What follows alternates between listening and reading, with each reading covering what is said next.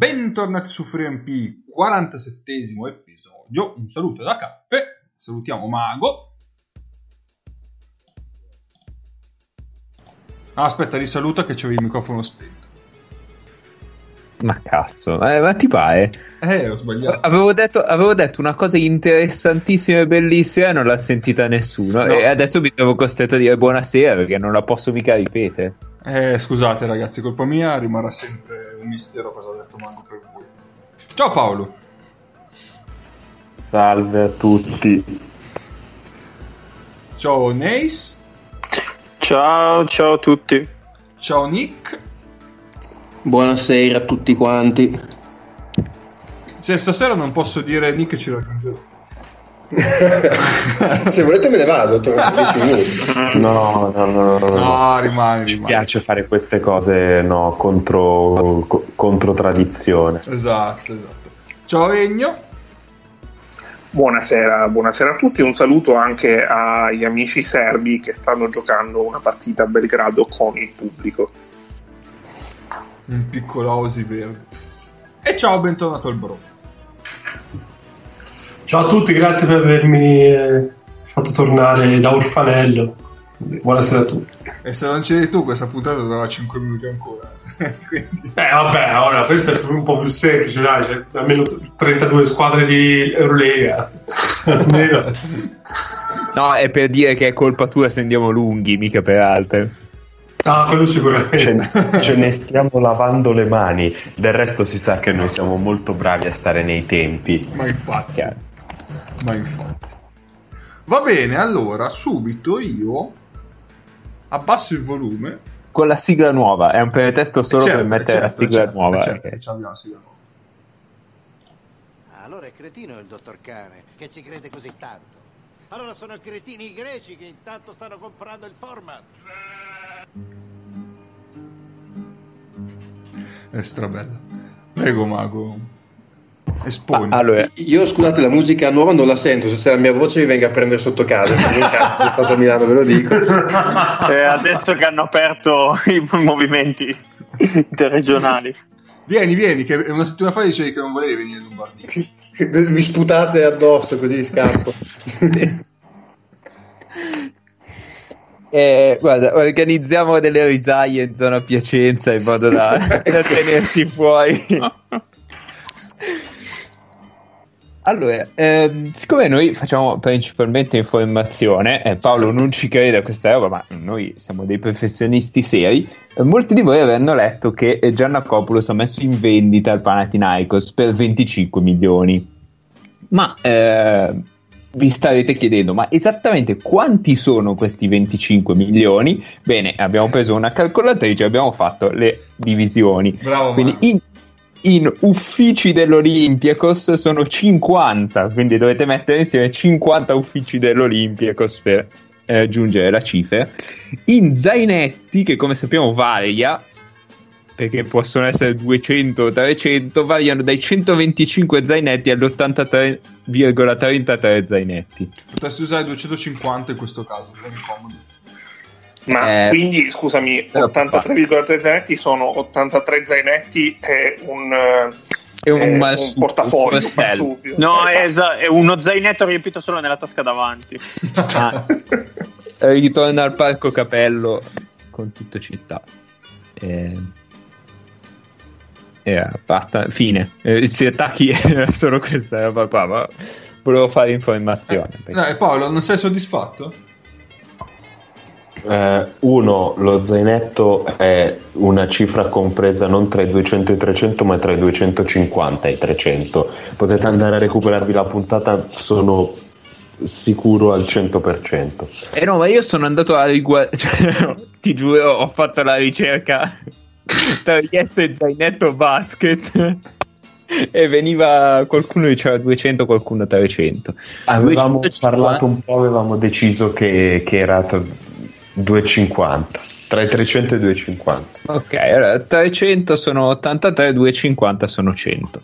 Perché poi 25 milioni è una cifra astratta, mentre 83,3 zainetti, cioè uno la visualizza. configurare, certo.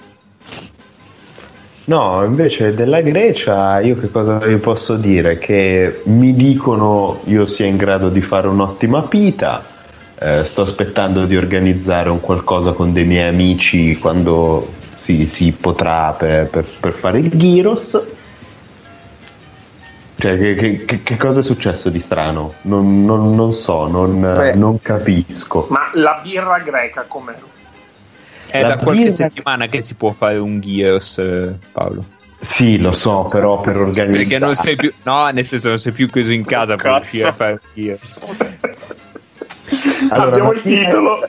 La birra greca com'è? Niente di, di eccezionale.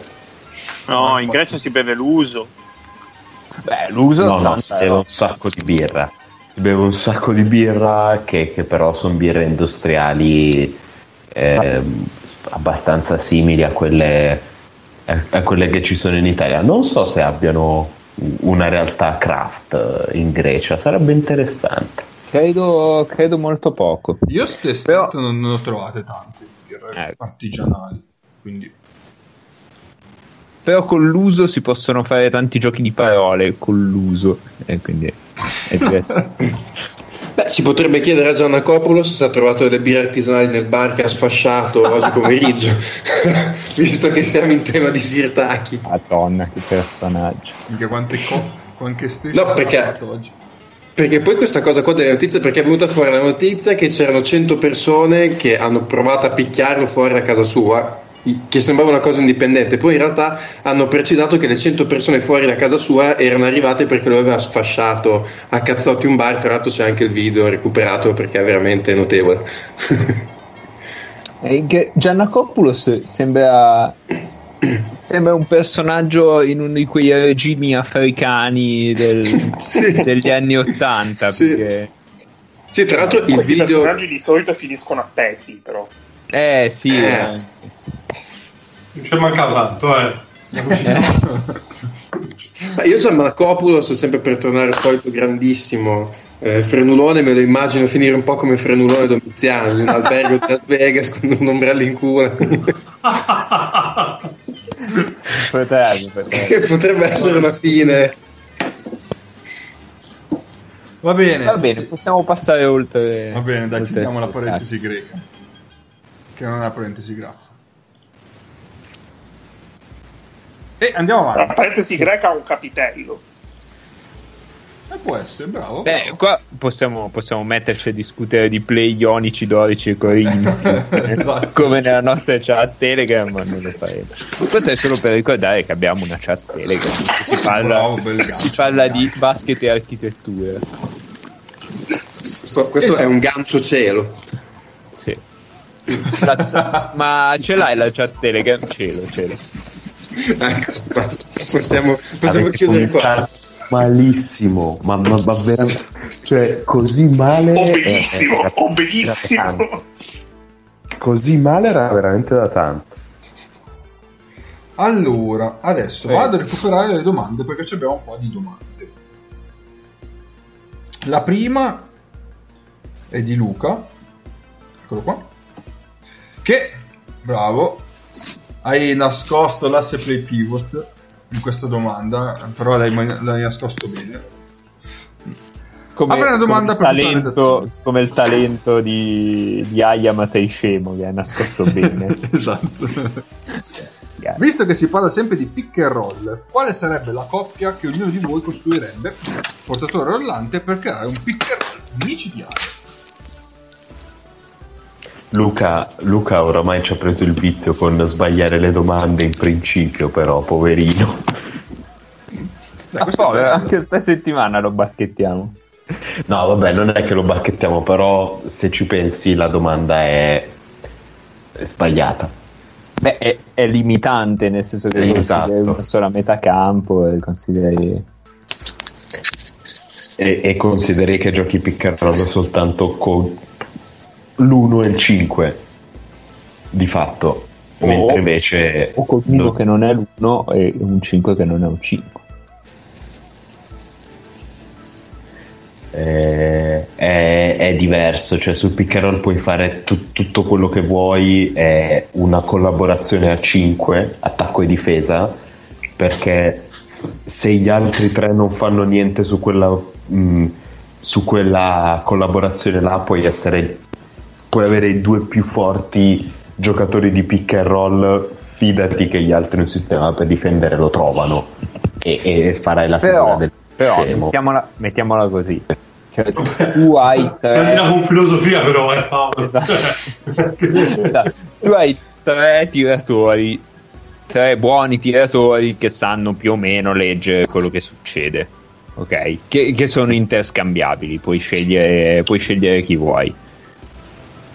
Scegli il tuo 1 e il tuo 5 o il tuo palleggiatore e il tuo rollante, dati, dati i tre, i tre esterni fissi. Mettila così. Sì, sì, ok. Eh, però già così ha più senso. Eh, vabbè, ho capito, ma non è che poteva fare una domanda di un alla fine- un ordine imperiale a fare la domanda. Allora Dai, tanto guarda dai, che chiedi la tua line-up preferita. A quel punto. Tu mi chiedi qual è, qual è il tuo uno, cioè quali sono i due migliori per giocare i due giocatori migliori per giocare pick and roll? Io ti rispondo un po' dipende. No, poi dipende con che tipo di pick and roll. Vuoi giocare un pick and pop, Esatto. vuoi, giocare un, vuoi giocare un drag, vuoi giocare che. Vabbè, poi mettiamo una su base. Insomma, con chi accoppiate Larkin? Parliamoci chiaro. Però penso che sia una domanda più Ecco, in questo, in questo nel caso dell'Europa viene semplice, nel caso dell'Europa viene semplice, dici a, a chi, chi vuoi che blocchi Shane Larkin con la palla? Esatto. Fondamentalmente, tra quelli più forti mi sembra che. Secondo me ci sono pochi dubbi su chi deve essere il portatore di palla, che appunto deve essere Shane Larkin, perché, Allora, perché è un giocatore che ha tutte le soluzioni al palleggio, tutte, Sì, ok. oltre al sì. fatto di saper costruire e coinvolgere sia eh, gli esterni che anche appunto il rollante, quindi saper servire anche lui. Quindi direi su questo per, per me c'è pochi dubbi su chi dovrebbe essere il portatore. Io però la farei in modo più romantico la domanda, secondo me. Cioè, l'aveva pensato in modo più No, romantico. no, no, Sì, no. sì, No. sì. No, no, non pensare male, non pensare male. Secondo me voleva dire, nella vostra eh, concezione ideale di pick and roll, che può essere quello che volete, quali sono i vostri giocatori più... Che, a cui vi rafate di più? se no, possiamo modificarla Sì? dicendo di scegliere un giocatore per ogni caratteristica. Nel senso, come palleggiatore voglio uno se voglio prendere tiro da tre punti, uno per andare fino in fondo, uno per passare al rollante, uno per passare alla sponda. Costruisci il tuo giocatore ideale. da- Farà così. Bah, Non lo so, come interessante. Comunque, secondo me la coppia migliore è Jerome Dyson e Devon Jefferson. No, questo la- Questo. Tra l'altro, segnalo Brescia in grande vantaggio, eh. Nella, nella off season perché esiste Ah, l'apertura giusto. e la clausura anche qua quando il campionato è chiuso È e in fuga, è in fuga e Brescia. Brescia in fuga sì sì sì Tyler Kane soprattutto Luca Vitali. Eh, Luca Vitali sì, ma anche no, perché eh, me lo- mi dicevano un asse play pivot americano. Ah, ok. Uh. Eh, Ma come? Ma, ma, ma- vabbè, Uh, perdere. e infatti dicevo un maschio, un maschio non identificato su, intorno al metro e 90 che, che però non mi citavano, ma questo è Brescia oggi e lo lasciamo da sé. Ehm, Allora, Vabbè, vabbè, ricordiamo che una volta a Brescia hanno accostato Cameron Payne, quindi... lascia- lascialo stare, poveraccio, eh. Sì, ma Eh, Brescia non ha fatto niente di male in quel è caso. stato, è stato un mio grande dolore. Comunque, eh, sul palleggiatore saremmo tutti d'accordo per l'Arkin o In pensate linea di massima, sì, se vogliamo fare una top 3 magari per se dietro l'Arkin chi prendete? No, dietro l'Arkin- Calates. Sì, Ma io penso. Calates. Calates perché è il miglior passatore per i lunghi. Ma perché poi secondo me cioè, nel palleggiatore è importante avere un giocatore sì che sia un buon passatore ma che ti tenga costantemente la difesa sotto pressione nel senso che cioè, la difesa non deve sapere se può concentrarsi solo sul passaggio eh, perché magari eh, comunque il palleggiatore può mettere tre No, allora, dietro i blocchi nel metti senso così, se la metti così, allora prendo Mike James davanti a Calates, probabilmente. Perché Ma- a Calates il tiro glielo lascio. cioè al di là del tiro comunque perché comunque lui ha una stanza tale che non è che gli puoi lasciare tutto quello spazio, perché comunque lui eh, le sue linee di penetrazione se le prende uguali, perché Calates c'ha Sì. dalla- dalla- questa particolare stanza. È vero che preferisci passare dietro su Calates. Però è uno dei migliori a fare le screen e, e ci sarà un motivo per cui è così. Sì. Sì, diciamo che lo completiamo con, lo completiamo con James e Calates il podio. Sì, ma se si parla di, di scorrere dal palleggio, sicuramente James meglio di Calates, però se devo prendere, il complessivo, Calates ha tante di quelle soluzioni per, per passare il pallone, ma non, ma non solo. Quello per rendersi credibilmente pericoloso, per essere credibile. Essere pericoloso. Te lo sai che non tira, no? Te lo sai che non tira, perché è il suo grosso difetto. Ma te ci credi che... Cioè, Eh, in realtà sta prendendo tanti tiri in quella situazione. Capito? Io quello ti sto dicendo, capito? Perché poi è vero, dici, ah, non attiro, non attiro, gli lascio un metro. Mi metto io nei panni di allenatori, ma anche di difensori e dico, ci sto un metro a calate se gli lascio tutto lo spazio per leggere e quel metro di visuale in più e di libertà in più, perché io sinceramente Calates vorrei pressarlo sempre, anche solo per essere un passatore. Anche perché se poi, se poi passi dietro sempre a una cioè, e, e tutti sanno che tu passi dietro, a un certo punto il lungo o il bloccante, se è sveglio, a un certo punto dice vabbè sai che c'è, io ti porto via. E quindi quel metro diventa un metro e mezzo, diventano due e poi non lo ripigli più.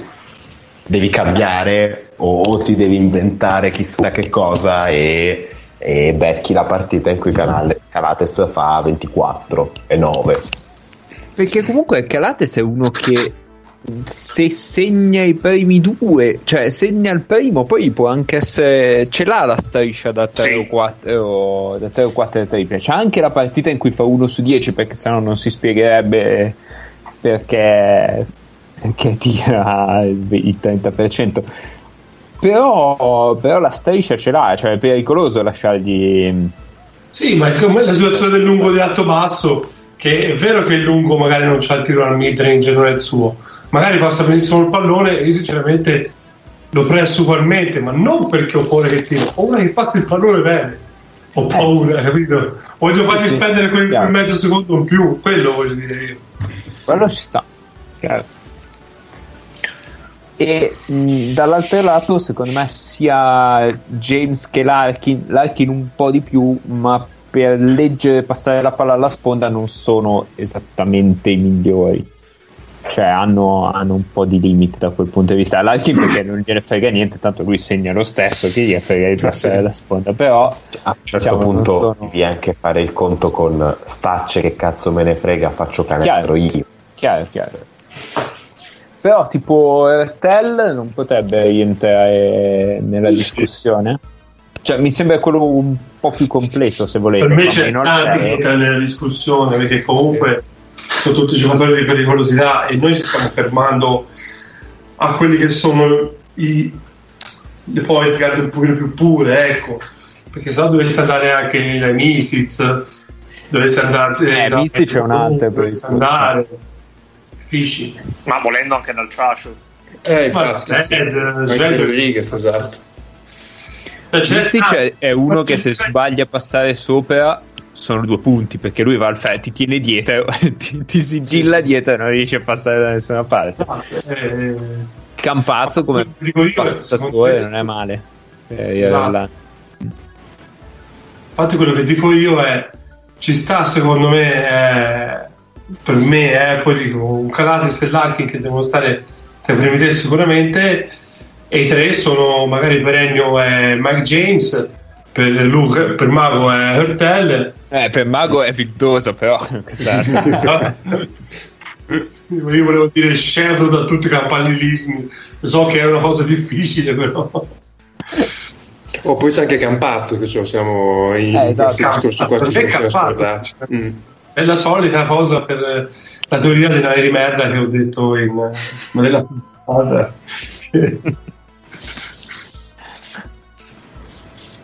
Va bene, quindi ce la risolveremo in linea di massima con l'Arkin. Cioè, se noi dobbiamo scegliere uno è l'Arkin. Ora, secondo me, però, la, la cosa del rollante inizia a essere più interessante. Assolutamente. Perché, per esempio, secondo me il rollante più interessante per caratteristiche, io parlo, per esempio, per giocare sopra il ferro, per me è una cazzata, però potrebbe essere Gia- Jacob Wiley, Wiley, scusatemi, per dire. Io sarei indeciso tra Tavares e Milutinov. Io andrei proprio a occhi chiusi con Milutino, ma vabbè, sono proprio innamorato, perso. Secondo me è versatile che c'ha mano anche se non arriva proprio al ferro ferro. Secondo me, secondo me per andare per fondo Milutinov ni. Mm. Esatto. Anche secondo me ha dei bei tempi, nel senso Tavares è quello che sai che non ha proprio i tempi perfetti, però gliela butti su, la va a prendere Eh, sopra il tabellone. Milutinov mi sembra proprio che sia educato dai punti di vista de- dei tempi, del roll, di come piantare il blocco, quando sprintare canestro, poi magari... Se, se non ricordo male, è molto bravo anche a fare un mezzo short, short roll per poi aprirla sull'angolo opposto. Mm-mm. Ma Sì, io sì. direi possiamo provare a distinguere le due categorie dicendo tipo tre nomi per la prima e tre nomi Puoi per la dire, seconda. parlare, sì, esatto, puoi parlare di lob e poi parlare di short roll. Perché Sì, Lob sì. siamo Tavares, poi eh, Io ci metto Sì, Veseli Vesely, davanti. giusto, giusto. io metto Vesely e terzo Caleb. Ma io metto anche, a me piace tantissimo anche, a parte Wiley, anche, De- anche Devin Booker. Eh, bravo, infatti, è un altro nome che avrei giocato anch'io, Devin Booker. Però sai che per quanto magari De- Devin Booker anche per rotazione giocasse un pelino di più, a me Wiley piace un pochino di più perché Wiley blocca per Anche a davvero. me piace Booker, molto Wiley. Booker Allora, Wiley c'ha. Wiley c'ha questa cosa che ha un'energia che è, Sì. è travolgente. Wi- Wiley blocca Per- cioè, no, Booker c'ha la costituzione fisica, quindi sa giocare con contatto, un minimo. Sì, sa giocare col contatto, ma quando blocchi Booker, cioè lo, lo posiziona ma poi slippa e vola verso il canestro.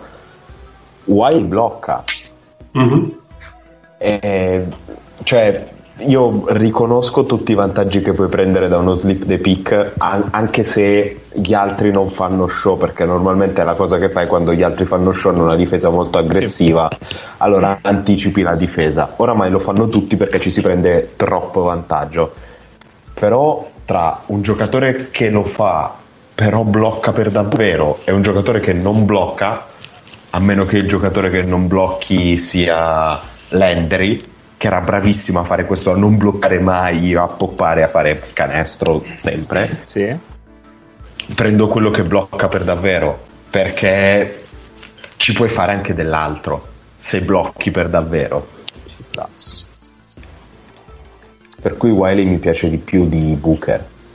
Ci Diciamo, sta, eh, invece io- che Booker sia io pensavo un più gio- forte per la canestro. Beh, Booker Io si può anche giocatore aprire che- un po' di più. Vai Nesi. Pensavo un giocatore che può andare bene in entrambe le categorie, però cioè, non è il top in nessuna delle due, che è Brandon Davis. Perché ci sono delle volte che lui è bravo ad andare a rollare fino al ferro, fino Sì. in fondo, e altre volte dove si fa- cioè, legge bene la difesa, short roll, e poi chi decide cosa fare. Eh, Brandon Davis è un mal di testa. Sì, non è magari il top in, nelle entrambe, però, è, però è- cioè, se, se lo- se metti tutte e due le, le cose insieme è, è un gran bel 100. È un mal di testa. Eh, secondo me, secondo me sullo shutter ci sta nei primi tre. eh. Sì, no, no, assolutamente, Sì, però sì. magari non, non può essere il top, non so, poi sono Sì, forse sì, un da podio. po' meno visione di Milutino, però... Sì, però no, da sta. podio ci sta. Perché poi dipende, dipende cioè, tantissimo, perché la, la domanda è bellissima in realtà. Cioè, io all'inizio ho detto ho cazzato un cavaliere, ma perché? Perché in realtà la domanda è talmente tanto figa che ci dovresti fare un episodio a parte. Certo. Cioè, io preferirei fare un episodio su questa domanda piuttosto che quante squadre si iscriveranno alla competizione X questo de- penso che sia oramai chiaro per tutti. Il punto è che, come Eh, dice Paolo, mi sembra, mi sembra che nel giornalismo italiano sia, sia prevalente la quantità di pezzi su cosa si fa quando si blocca rispetto a cosa succede Io l'anno odio. prossimo Io- come numero io di squadre. odio. ma a livello viscerale, cioè proprio, proprio da dentro. Questo, questo fiume d'odio che dal plesso solare come la- i vermini di Donnie Darko. Detto questo, ehm, il, il punto qual è? Che magari ci sono dei giocatori di short roll più forti di Brandon Davis, nella fattispecie no, per fare short roll, cioè secondo me è uno molto molto Eh. bravo. Però eh, per cosa giochi pick and roll? Io non è che gioco pick and roll per fare una roba, poi in alcuni casi sì, in alcuni, cioè si abbassa il livello e giochi pick and roll perché devi giocare pick and roll anche se da quella roba lì ci tiri fuori una sola cosa.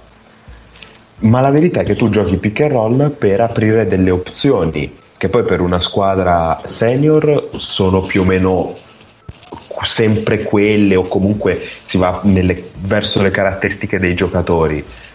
Però di fatto è aprire possibilità per te e costringere la difesa a una scelta. Se io ho dei giocatori eh, eh, eh, bloccante e bloccato con la palla e gli altri tre che mi permettono di fare più robe, eh, la difesa si attacca. Quindi Brandon Davis è molto meglio di praticamente tutti gli altri che abbiamo detto a giocare pick and roll tranne Milutinov che può far più cose perché alla fine a, a- a Wiley gliela devi buttare in alto e riesce ad essere estremamente efficace in quel modo lì ma fa quello fa quella cosa lì e mm, gli altri che, che, che, che rollano profondo o che rollano profondo che si aprono, cioè ci, ci sono lunghi che bloccano per aprirsi e basta.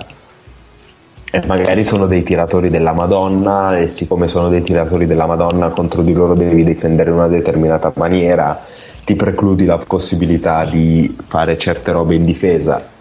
Però poi difendi in quella maniera lì ed è semplicemente eh, quanto sei pronto in difesa, ma che cosa devi fare è, è chiaro, cioè, devi fare quella roba lì. Sì, cioè quello che tu dici è che con uno come Brandon Davis o come Milutinov, eh, tu prima di tutto vuoi che non tiri da sotto, quindi ruoti in modo da negare il tiro da sotto. Allora lui rolla corto e quindi tu devi uscire per contestare il tiro perché Brandon Davis sta lì, tira e Milutinov la mette per terra, si avvicina un metro e ti tira sopra. A quel punto generi dei tagli alle spalle di, di chi ha ruotato. E quindi E è a praticamente impossibile.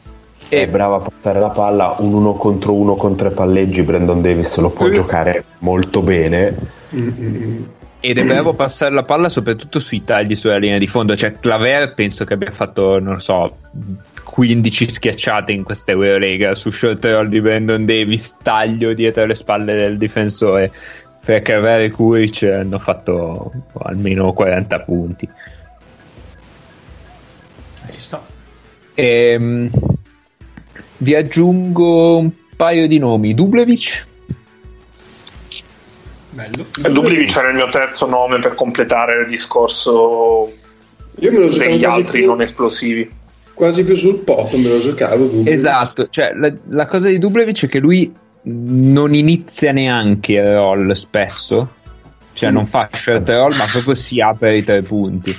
Si apre ai tre punti e se provi a bloccare perché dici ma sì, è a malapena due metri, inizia a, a ucciderti di culate finché non ti porta sotto la retina. Eh, Che vuole me. Difendi, difendi questo stronzo gancettino. È enorme Dublevic, sì, è davvero... Sì, infatti penso che non lo so, cioè qualcuno cambia, ma cambia di emergenza. Perché se una squadra dice no, cambio sui pick and roll di Dubiovic, va bene. E l'altro nome è Dunston, Vabbè, sì. che è un Professore assente. profondo e tutto sommato quando fa shot roll, mh, perché tu lo vedi cattivo, grosso, che salta, eccetera, e dici vabbè questo non è in grado di, di guardare un metro dal suo naso, invece non ha dei brutti- delle brutte letture di passaggio, ce l'ha migliore dal post passo forse, però non è un brutto passatore da short roll anche. Eh, lui tra l'altro è Eh, ass play pivot con l'Arkin, già di suo. Esatto. e, e tra l'altro adesso tira da tre, non so se ve ne siete accorti, ma... Sì, pochissimo, però sì. A Palese, Sakota e, e Viere ringraziano sempre per quei passaggi di Dunston nell'annata al de- Cazzo, quello Varese lì. Eh, sì. My Green.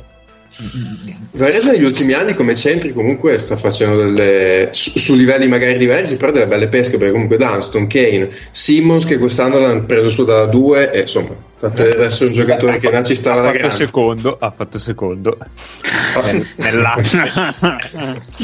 E Kane comunque nome che torna. Eh, una Sì, volta il Giappone sì, giusto, fece giusto. secondo nell'asse, questa volta è stato Carichi. Comunque io l'avevo considerata anche questa domanda, l'avevo considerata proprio all time, no? E quindi io... la Ostia. prima- bella, Eh, sì. sotto il time è bella La prima persona che avevo pensato, e difatti dopo mi sono visto tipo 20 minuti di video, e ho detto no, cazzo, devo vedere, Diamantidis. All No, time. io Vicious, ragazzi, no, ragazzi, forse. Eh, No, Si vuole, litigare, si vuole litigare tutta la sera, eh? Però- sì, sì, sì. Io da lituano, da lituano ti dico ci prendo sopra Diamantidis.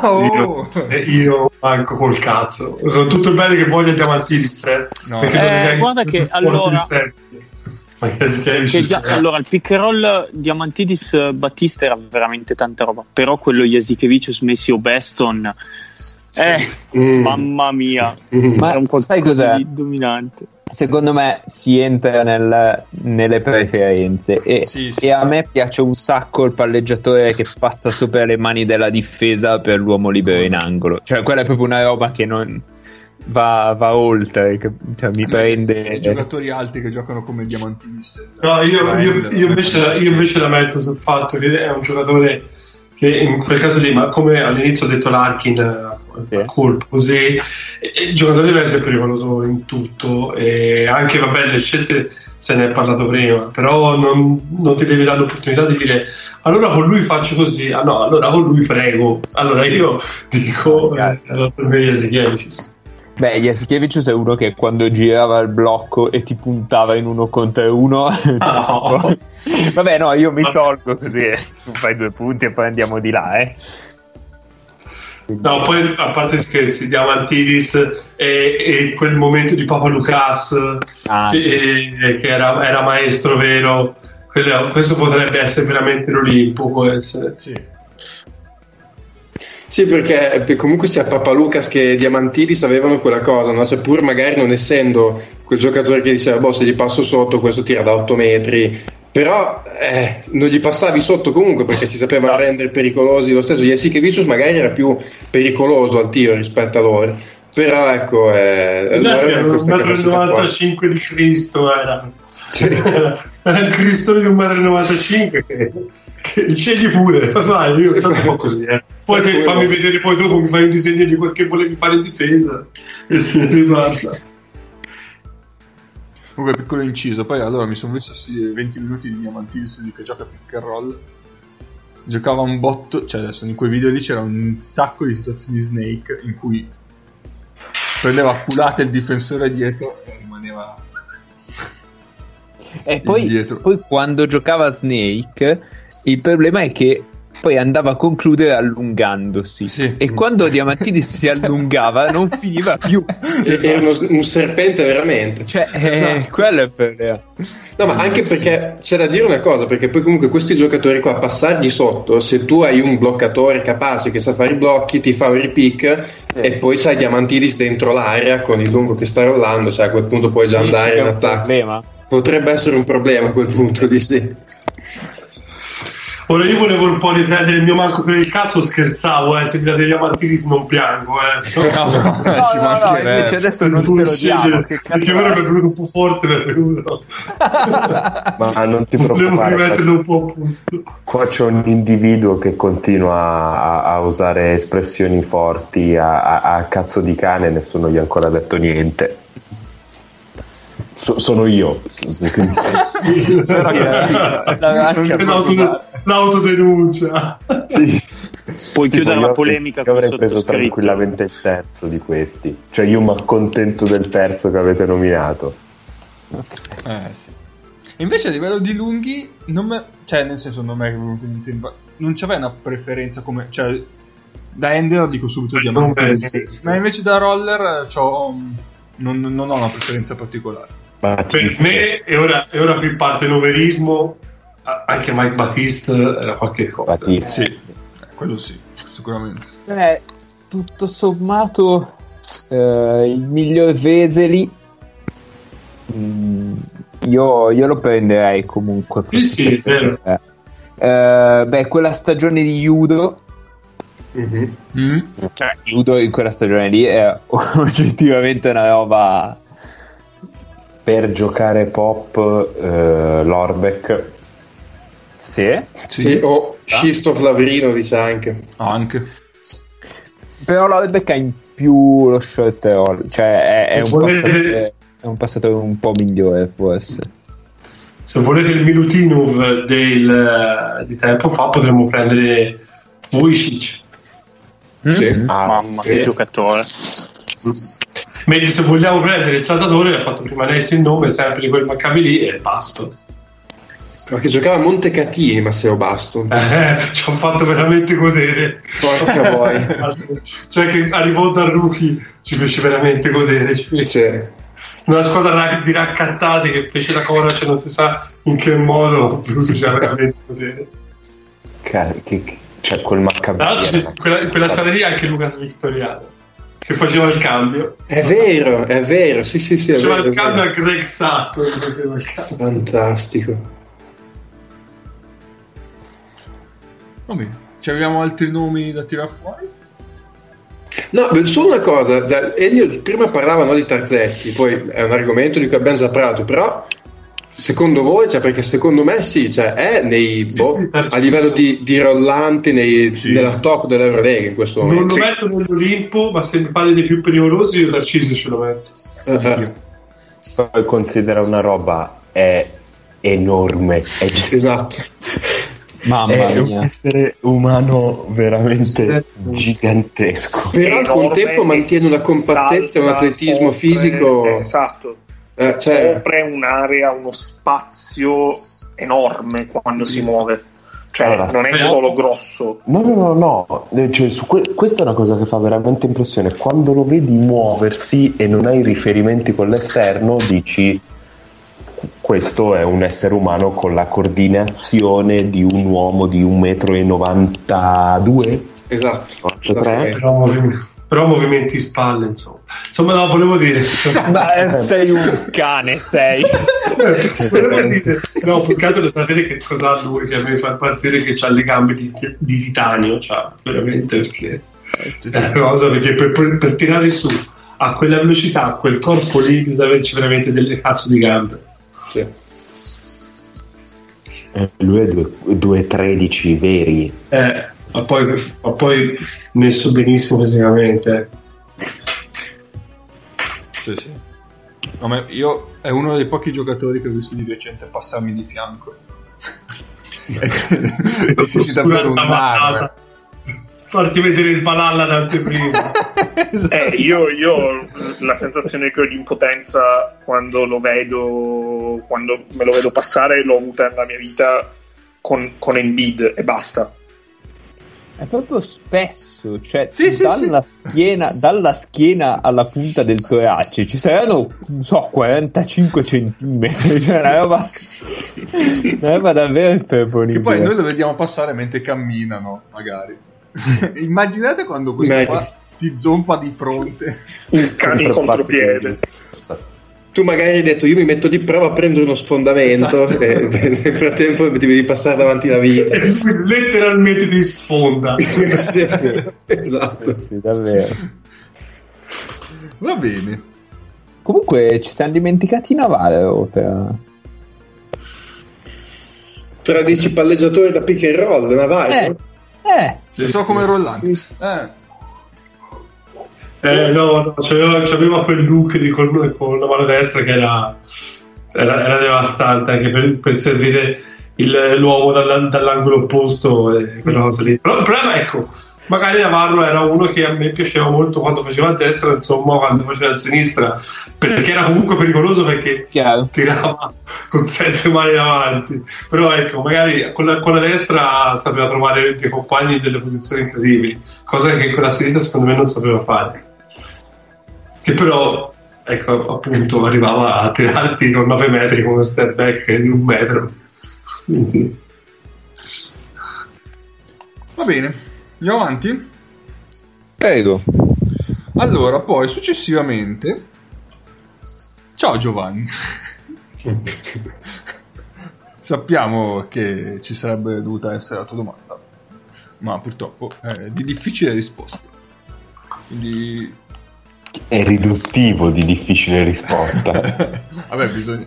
Se vuoi fare allora, contenuto- se vuoi dici che rispondo contenuto io, ti dico di difficile risposta. Se vuoi Esatto. che risponde Paolo, No, no, No, no, dai. secondo me c'è ragione Beo, c'è ragione Beo. È un contenuto, è un contenuto premium. Chiaro. È un contenuto estremamente... Così come anche- la rapina a casa di Diletta Leotta, stanno assieme, le giovanili e... possiamo, così possiamo essere aperti come lo siamo stati quando abbiamo discusso di questa domanda. Quindi, No, secondo me potrebbe avere più senso rispondere se si dovessero muovere delle cose che si sono mosse negli ultimi giorni sulle iniziative legate al credito d'imposta. No, Ah, diciamo diciamo no. che la domanda, la domanda era come una riduzione del budget può influire sulle giovanili più o meno. Sì. e io ho risposto. E- Ed era, ed era poi era Esatto. al- Si è rotto col ed, Vai, vai, ed vai, era se- legata non lo sai. al No, volevo far finire Paolo, scusatemi. no bueno La risposta Ah, vai. quale, Beo. sia il ritorno, quale sia il ritorno di uno sponsor per un settore giovanile o come possa guadagnare ed essere sostenibile un settore giovanile Eh, anche con quell'aspetto lì che sarebbe una parte del ci sono 80 sfaccettature minimo ho sparato un numero a caso ma secondo me ci stiamo se devo essere onesto, secondo me di 65 non ve ne frega un cazzo, eh, per- perché sono delle robe di una, eh, di una mondanità agghiacciante, eh, che però cambiano tantissimo. Eh, quindi, quindi è veramente un contenuto premium e, e premium e poi dipende tantissimo da che settore giovanile sei, dove sei, ne- ne- ne- nel paese, eh, Chi sono i tuoi fai. sponsor anche? Perché magari c'è uno sponsor che hai sentito di meno, uno che hai sentito di più. Cioè, non lo so. Esatto. Come, Credo- come ci si muoverà l'anno prossimo? eh, cioè, credo che uno per risponderti debba necessariamente essere dentro un settore giovanile e ti possa rispondere solo ed esclusivamente per quel settore giovanile lì. Esatto. Soprattutto per i settori giovanili d'eccellenza. Invece, se volete la risposta breve, ce l'ha il Beo, giusto? Io ho fatto la risposta breve che è Dio Devo argomentare?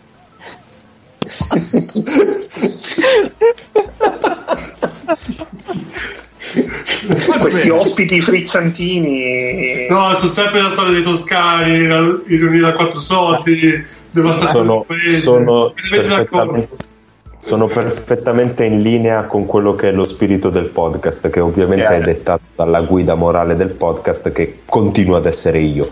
Quindi, Ma io non mi sento neanche di definirlo ospite, nel senso gli ho Ma- dato del cane dieci minuti fa con un ospite. Io vorrei fare notare che, che Paolo era partito con quella frase per, dare del- per parlare di se stesso in terza persona e poi si è corretto in volata per parlare di se stesso in prima persona. Sì, sì, chi cazzo me ne frega, ma che cazzo me ne frega di parlare di me stesso in, in terza persona? È il mio podcast, faccio che cazzo mi pare. Vabbè. Voi divino Paolo, grazie. Ehm, Cappe, possiamo passare al prossimo argomento? Possiamo passare al prossimo argomento che è una disamina attentissima. Qualcuno di noi ha avuto la fortuna di poter assistere a due partite giocate in Germania. Ma io direi più che, più che fare un'analisi delle singole squadre, eccetera, che, che abbiamo già fatto. No, no, sì, ma era solo per, per spiegare. Sì, sì, sì. Eh, secondo me ha senso parlare tipo 5 minuti. Ah ah ah, eh, già da solo per il tempo che ho dato. Eh, un po' della questione, della questione fisica, cioè di come sono tornati gli atleti a, Ok. a giocare. senso, poi credo che ci sarà tempo durante gli scontri diretti andate e ritorno per parlare delle questioni tecniche o di cose, di quali giocatori ci hanno stupito o, o altro. Sì. E chi è che ha visto partite? Solo io, il Bro e Nick? Eh, sì, sì. Io ho visto le partite dei primi due giorni. Nick finge. Ah no, beh, ok, sì. Ma secondo me dal punto di vista fisico mh, stanno molto bene.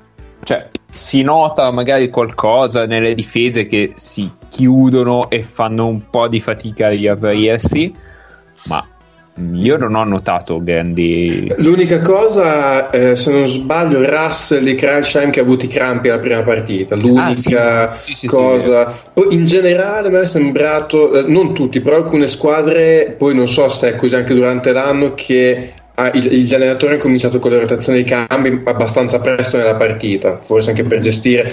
Anche perché, vabbè, con, con le assenze così, probabilmente hanno gestito un po' più i rostri, però poi Le- sinceramente non so Le quanto... prime due partite sono state incredibili da questo punto di vista perché hanno, hanno giostato almeno le, primi- le- le prime quattro squadre hanno giostato una cosa come 10 giocatori per squadra nei primi almeno 12-13 minuti sicuramente eh, eh, tanto che c'è- ci sono, hanno pescato anche eh, giocatori molto giovani come il 2002 eh, di Göttingen eh, di, scusami di Francoforte eh, sinceramente eh, hanno girato tanto quello sì Il, il dici il lungo biondo, Fre- Freudenberg No, essere? no, no? È, di- è quello di Ludwigsburg, quello che dici te.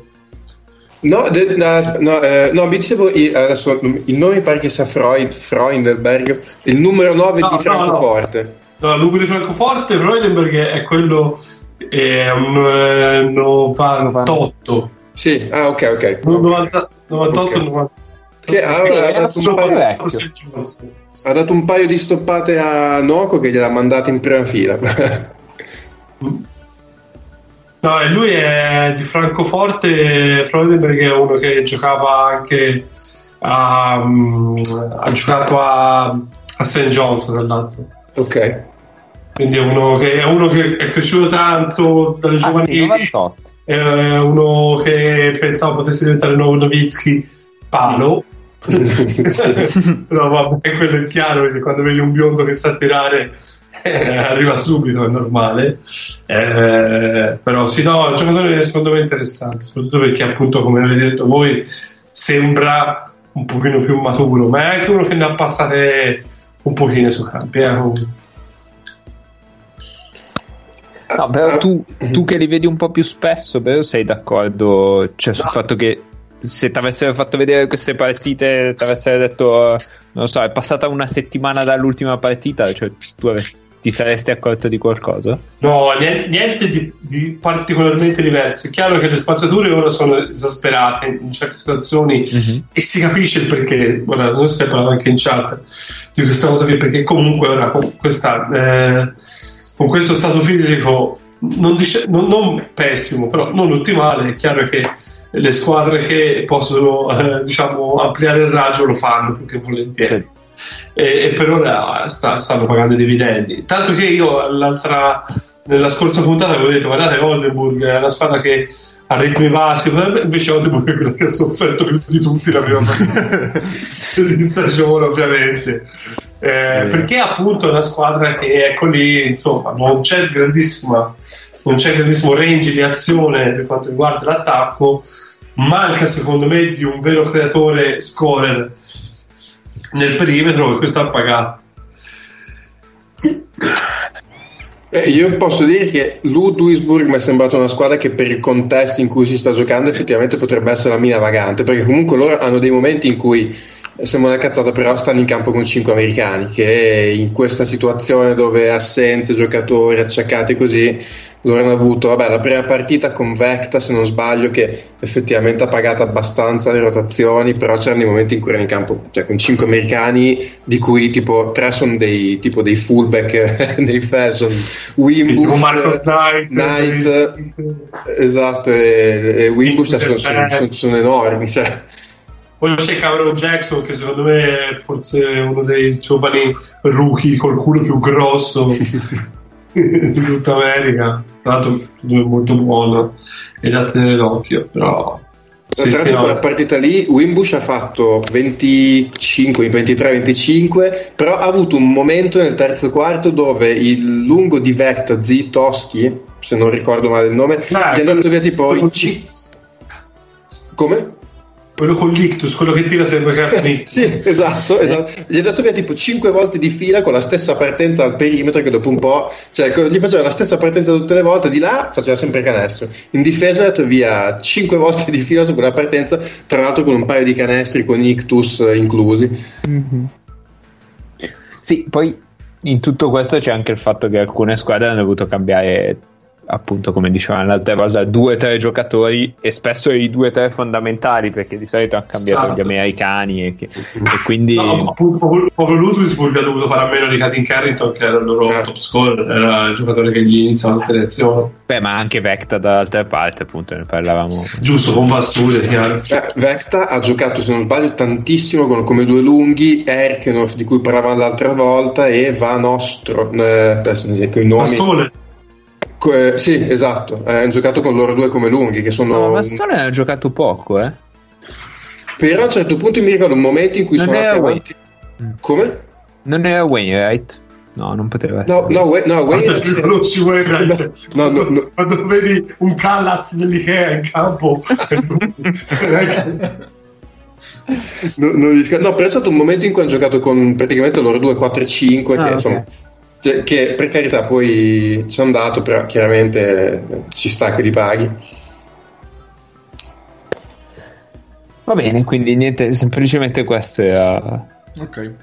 Non so se qualcuno ha qualcosa da dire, ma io penso appunto che l'aspetto tecnico di, di matchup di squadre vedremo più avanti. insomma. Eh, Si sono viste anche delle partite, eh, cioè, io adesso appunto visto i primi due giorni, le due partite del primo giorno sono state anche divertenti, Göttingen, Kralsheim e mm, Ulm, Bayern Monaco sono state anche due partite divertenti. Göttingen è una squadra pazzesca da Sì, vedere. assolutamente. E- Fa e- impazzire. sono loro che sanno Alex Ruoff, giusto bro? Scusate, parlavo senza col microfono spento. Eh, sì, tra l'altro è rientrato in grandissima forma, tra l'altro lui non me l'aspettavo. Eh, infatti ci hanno fatto Eh, lui è partita bene una bene. grande aggiunta, una grande aggiunta perché è una a cui non dai niente, a parte essere uguale a Kremer, quella più lunga, quindi non lo riconosci neanche. Eh, però è, è veramente una bella aggiunta, soprattutto per, per il discorso creare dal palleggio, creare da close out, queste cose qui le fa molto bene.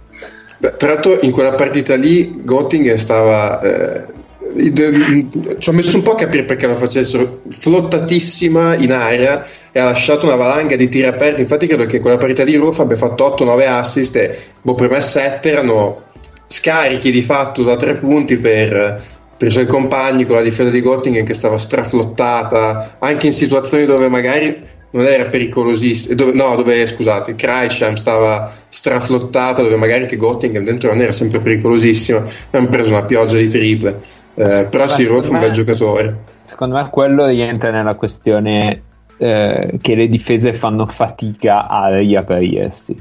Cioè, Sì. collassano bene e poi però hanno si riaprono con mezzo secondo di ritardo.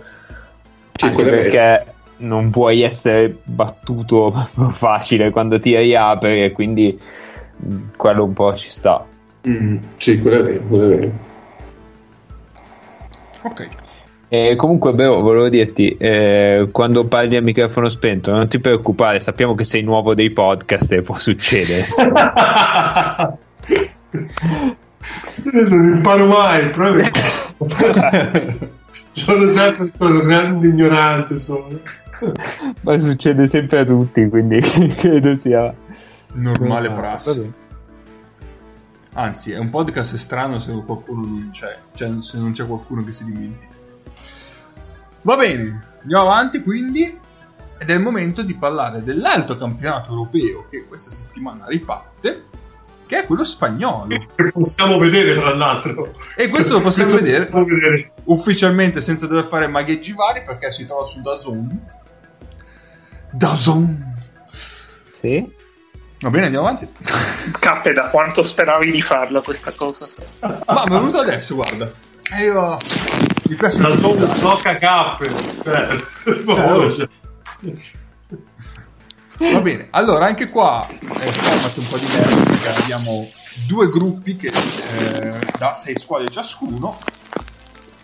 Nel gruppo A troviamo Barca, Barca, Barça, Tenerife, Bilbao, Basconia, Malaga e Badalona, mentre nel gruppo B troviamo Madrid, Saragossa, Andorra, Valencia, Burgos e Gran Canaria. Quindi, come in Germania, c'è un format ridotto, due gironi e poi si vanno a fare playoff ridotti. Abbiamo le date, La cioè, differ- il calendario delle partite. No, dicevo, la differenza è che fanno una partita sola, cioè solo andata nel girone. andata, e tra Quindi l'altro sono- e semifinali sempre. Sono No, il girone, partite. anche in Germania il girone è una partita sola. Eh. Davvero? Sì, sono il playoff che è andata e ritorno. Ero convinto fossero andate e ritorno i gironi tedeschi. No, no. Ah, no, allora la differenza di tempo è che i gironi tedeschi fanno due partite al giorno e quelli francesi ne Sì, fanno. Eh, sì, quelli spagnoli francesi, fanno tre. Buonanotte, ne fanno tre. Ok, ok. Ah, ero convinto che giocassero più partite. Va bene, buonanotte. Sono andato. Ehm, vabbè, Buonanotte, questa però- notte che vi accompagni. Però la- l'altra differenza è che eh, in Spagna si va direttamente alla semifinale, mentre in, eh, in Germania passano le prime quattro nei gironi da 5. Quindi favoriti. Chi? Chi, chi- chi gioca bene perché va direttamente in semifinale, quindi favoriti. Eh, sì, chi segna di più. Questa- questo, questo è un commento che urla DC da tutte le parti, eh, tra l'altro. Ma aspetta, che l'altro oggi ho visto una notizia di uno che Quella Rai questo commento. Cazzo, chi è che era? Vaffanculo. Ho letto una notizia di uno che fa: Sì, passerà chi, chi giocherà più meglio a pallacanestro. Ah, sì, sì, sì, è vero. Cazzo era? Aspetta, vediamo se sto ascoltando. Era sull'NBA però secondo me. Ah no no no, eh, ho capito che cos'è ed è meglio se non lo diciamo.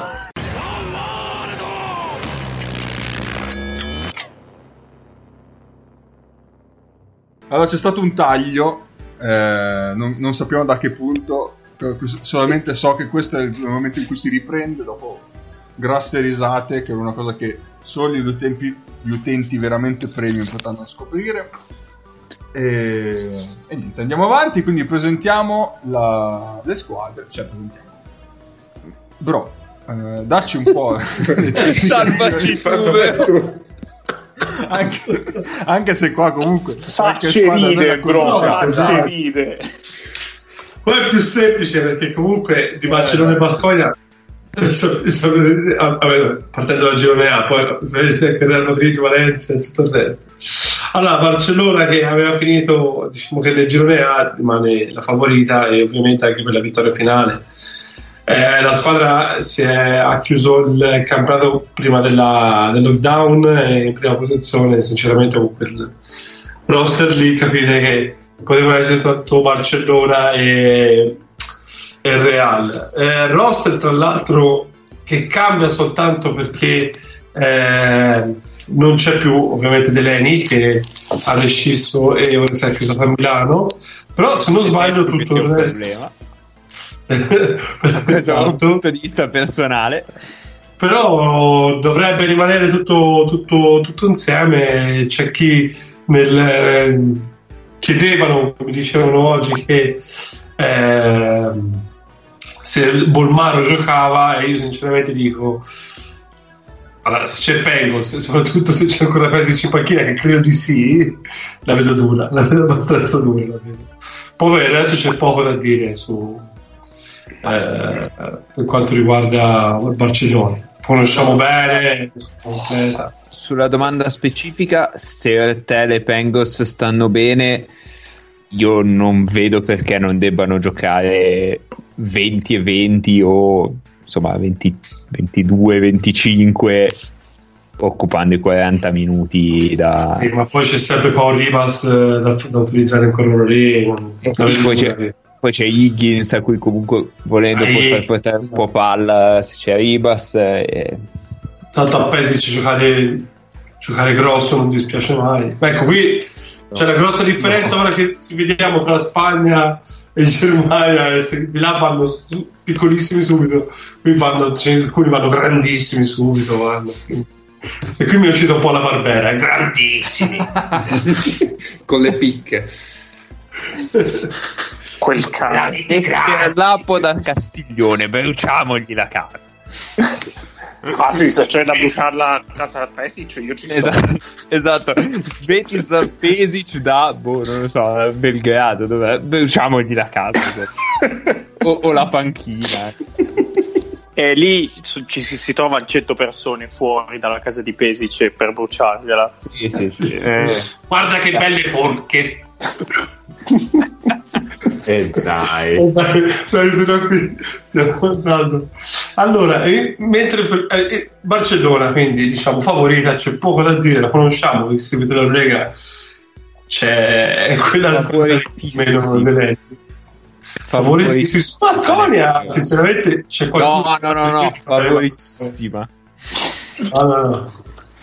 Allora, io nel mio, nel mio, nel mio, eh, nel mio piccolo rank che mi sono fatto, io ho messo Barcellona ovviamente prima, nel secondo io ero deciso tra Tenerife e Basconia. Che Tenerife è decisamente No, più. Tenerife, Tenerife. Dai, però parliamo di Basconia, visto tanto si, si rimane con le squadre che conosciamo. Quindi a questo lascio a te, lascio. Ma eh, Basconia il, il problema è sempre il solito, nel senso che eh, Viddosa è ancora rotto da quello, che, da quello che mi risulta e quindi non c'è un giocatore di pick and roll del livello richiesto in teoria. C'è Henry e vabbè, eh, più o meno ce la caviamo con lui. Garino dovrebbe essere ancora rotto pure lui perché si era fatto crociato e quindi prima di settembre non, non se ne dovrebbe riparlare e si è rotto il grande lampione come mi segnalava Guaglia oggi frattura, un, frattura credo comunque eh, infortunio a un piede e io dico vabbè certo c'aveva l'88 e lo sbatterà ovunque appena scende dal divano lo sbatte non so tipo sulla sedia della cucina immagino qualcosa del genere Comunque, la, Eh. stagione, la stagione del Basconia è drammatica come lo era in Eurolega. Forse di più Eh. perché hanno chiuso Noni, erano fuori dalla forza. Non è che erano fuori dalla forza playoff, perché comunque ci sono almeno, se non mi sbaglio, quattro ore da recuperare. C'erano quattro squadre tra il settimo e il decimo posto a 12 vittorie e 11 sconfitte. Tra queste c'era appunto anche il Basconia. Quindi, sì ed era iniziata molto peggio sì, esatto. Basconia è stata molto indietro all'inizio. Eh, ma perché si sono spaccati tutti, quindi a un certo punto per tentare di rimanere in corsa in Eurolega hanno un po' per, forza di cose sacrificato la parte di campionato, diciamo. Poi nel mio piccolo rank, prima di dopo Basconia c'è Tenerife, come ho detto prima, anche prima di Unicaja, e dopo si parla anche di Malaga. Tenerife che sinceramente è una di quelle su cui se devo giocare un dado dello sporco io ce lo metterei lì, perché comunque è una squadra che a me piace molto, perché giocano molto bene, sono ordinatissimi, sanno tutti dove andare. Siamo una squadra molto monotematica perché ovviamente si basa, Vidorreta passa, passa, fa passare tutto il gioco da Scermadini. Quindi l'idea è quella di eh, appunto buttare la palla più vicino a Crestro dove c'è il, il lungo georgiano dove può appunto girare eh, a modo suo, ecco. Però delle volte anche questo non bisogna sottovalutare da, da, da questo punto di vista perché eh, a, a questa situazione qui hanno veramente tantissime frecce al loro arco e per esempio anche e qui sinceramente mi fa male dirlo anche Huertas comunque un giocatore pericoloso sul quale rivale al pick and roll. Eh, sì. hanno una serie di giocatori sempre molto pericolosi eh, a giocare senza palla a giocare sia sul perimetro che invece anche in avvicinamento. Hanno tiratori ora hanno aggiunto anche Nick Zasloft che l'avevano, eh, l'avevano aggiunto prima del lockdown e quindi potrebbe già giocare dei minuti e lui è veramente un tiratore che apre moltissimo il campo e poi hanno anche un, un Aaron White, un Aaron White che è un po' rigenerato ecco, da quello che abbiamo visto all'inizio dell'anno Tra l'altro, se Scermadini fa 20 di media. Di, di No, Scermadini fa tutto di media. Incredibile in ASB. No, ma è bello perché appunto lui fa 18 di media e loro non lo nascondono come target eh, offensivo, cioè della serie, lo sanno che si va lì, però tutto intorno hanno questo sistema di gioco, secondo me, oltre ad essere molto ordinato, è molto bello da vedere, quindi io vi consiglio, se vi capita qualche partita di, di Champions League, eh, andarla a vedere. Poi dietro sono solidi perché ci hanno, hanno gente che sa mettere pressione sulla palla come pochissimi, come Sasu Salin, come, eh, come Gabriel Lumberg, come può essere anche Dani Diaz che sa, che sa portare la fisicità a un livello che lui è proprio il classico spagnolo alla Nadal, che è tutto energia, tutto fisico, che però lo sa usare bene, quindi non sono interessanti. Beh, tu hai però- la Nadal quindi è dopato. Beh, allora, il corrispettivo di Nadal nel basket è Michael Hall, l'unico che gli sta dietro a livello di tic. È assolutamente l'unico essere umano, quindi state tutti molto calmi. Poi possiamo parlare di Malaga. Ecco, Malaga. Comunque, tu li metti davanti a Malaga loro? Sì. Malaga anch'io, è- metto, anch'io metto Malaga è- davanti a Malaga. è, secondo me è una- è in grandissima confusione dove c'è- hanno cambiato tutto. Per esempio, loro si presentano ora alla fase finale con tre nuovi innesti che avevano già inserito prima. Però ti fa capire che hanno cambiato tantissimo. Parte Avramovic eh, che se n'è andato, un Jamie Fernandez molto sottotono in questa, in questa stagione. Poi hanno inserito, spaccato detto, sì, poi hanno inserito Brisuela, preso dalle Studiantes, La Mamba Vasca. Questa la devo dire tutte le volte. è un nome clamoroso.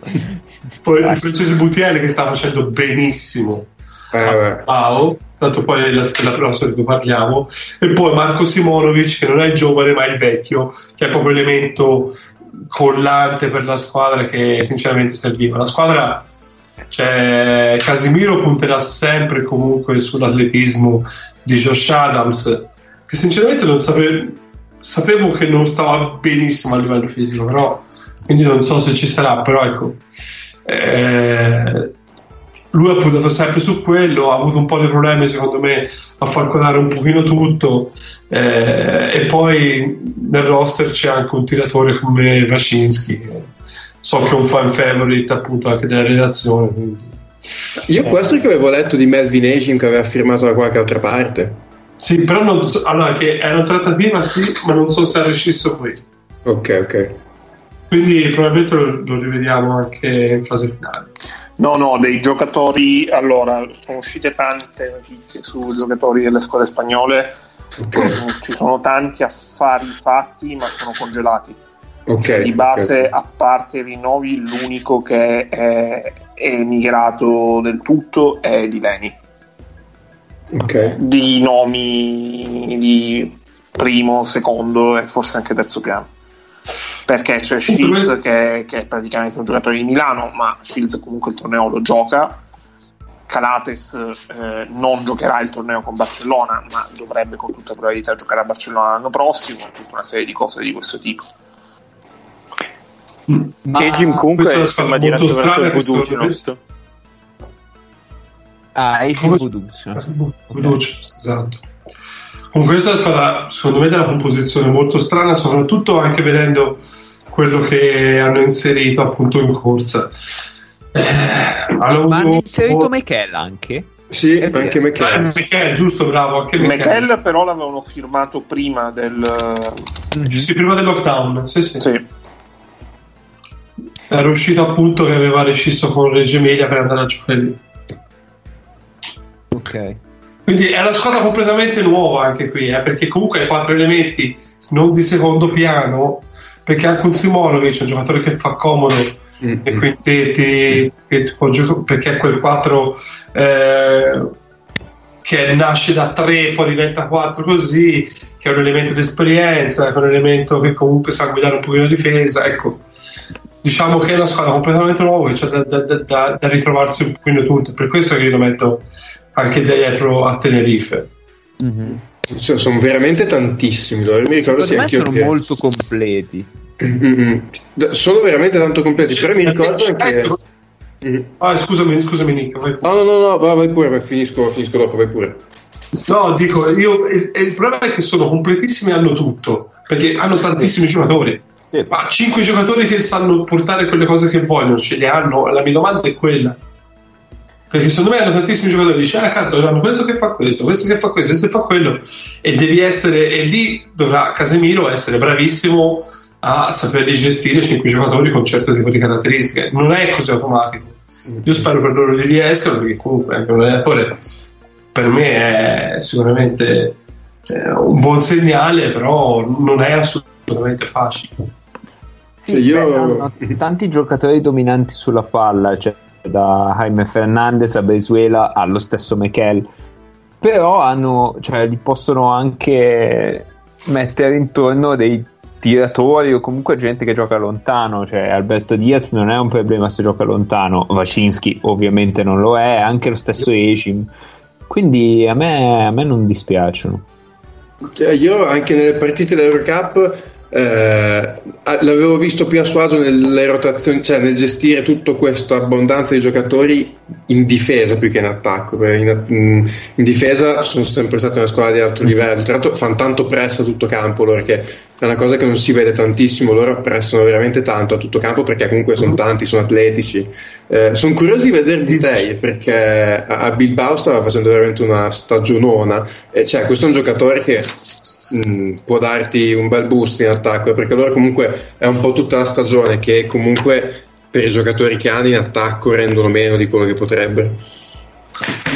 Appunto, visto che parliamo di Butel, bisognerebbe andare da Bilbao, che è sicuramente la grande sorpresa di questa stagione, perché è una nuova promossa che ha mantenuto un pochino il core della Lab Gold, ovviamente aggiungendo dei, dei- giocatori appunto come Butel, ma anche come, eh, come Kurboka, come Odrei Volvin, però ecco, comunque l'ossatura è quella della Lab Gold e sono allenati da Alex Mumbrou che tanto ce lo ricordiamo benissimo in campo ce lo ricordiamo. Mumbrou che si è rivelato un- che è una rivelazione dal punto di vista del gioco Eh, il problema perché è un basket il loro non è un basket non molto estetico ma tremendamente efficace un po' come era Mumbrou in campo eh. né più né meno Ehm, loro hanno perso Butiella hanno perso che non è poco perché portava 18 punti a partita, ma a parte 18 punti a partita era il loro giocatore di riferimento in attacco, era il giocatore che volevano appunto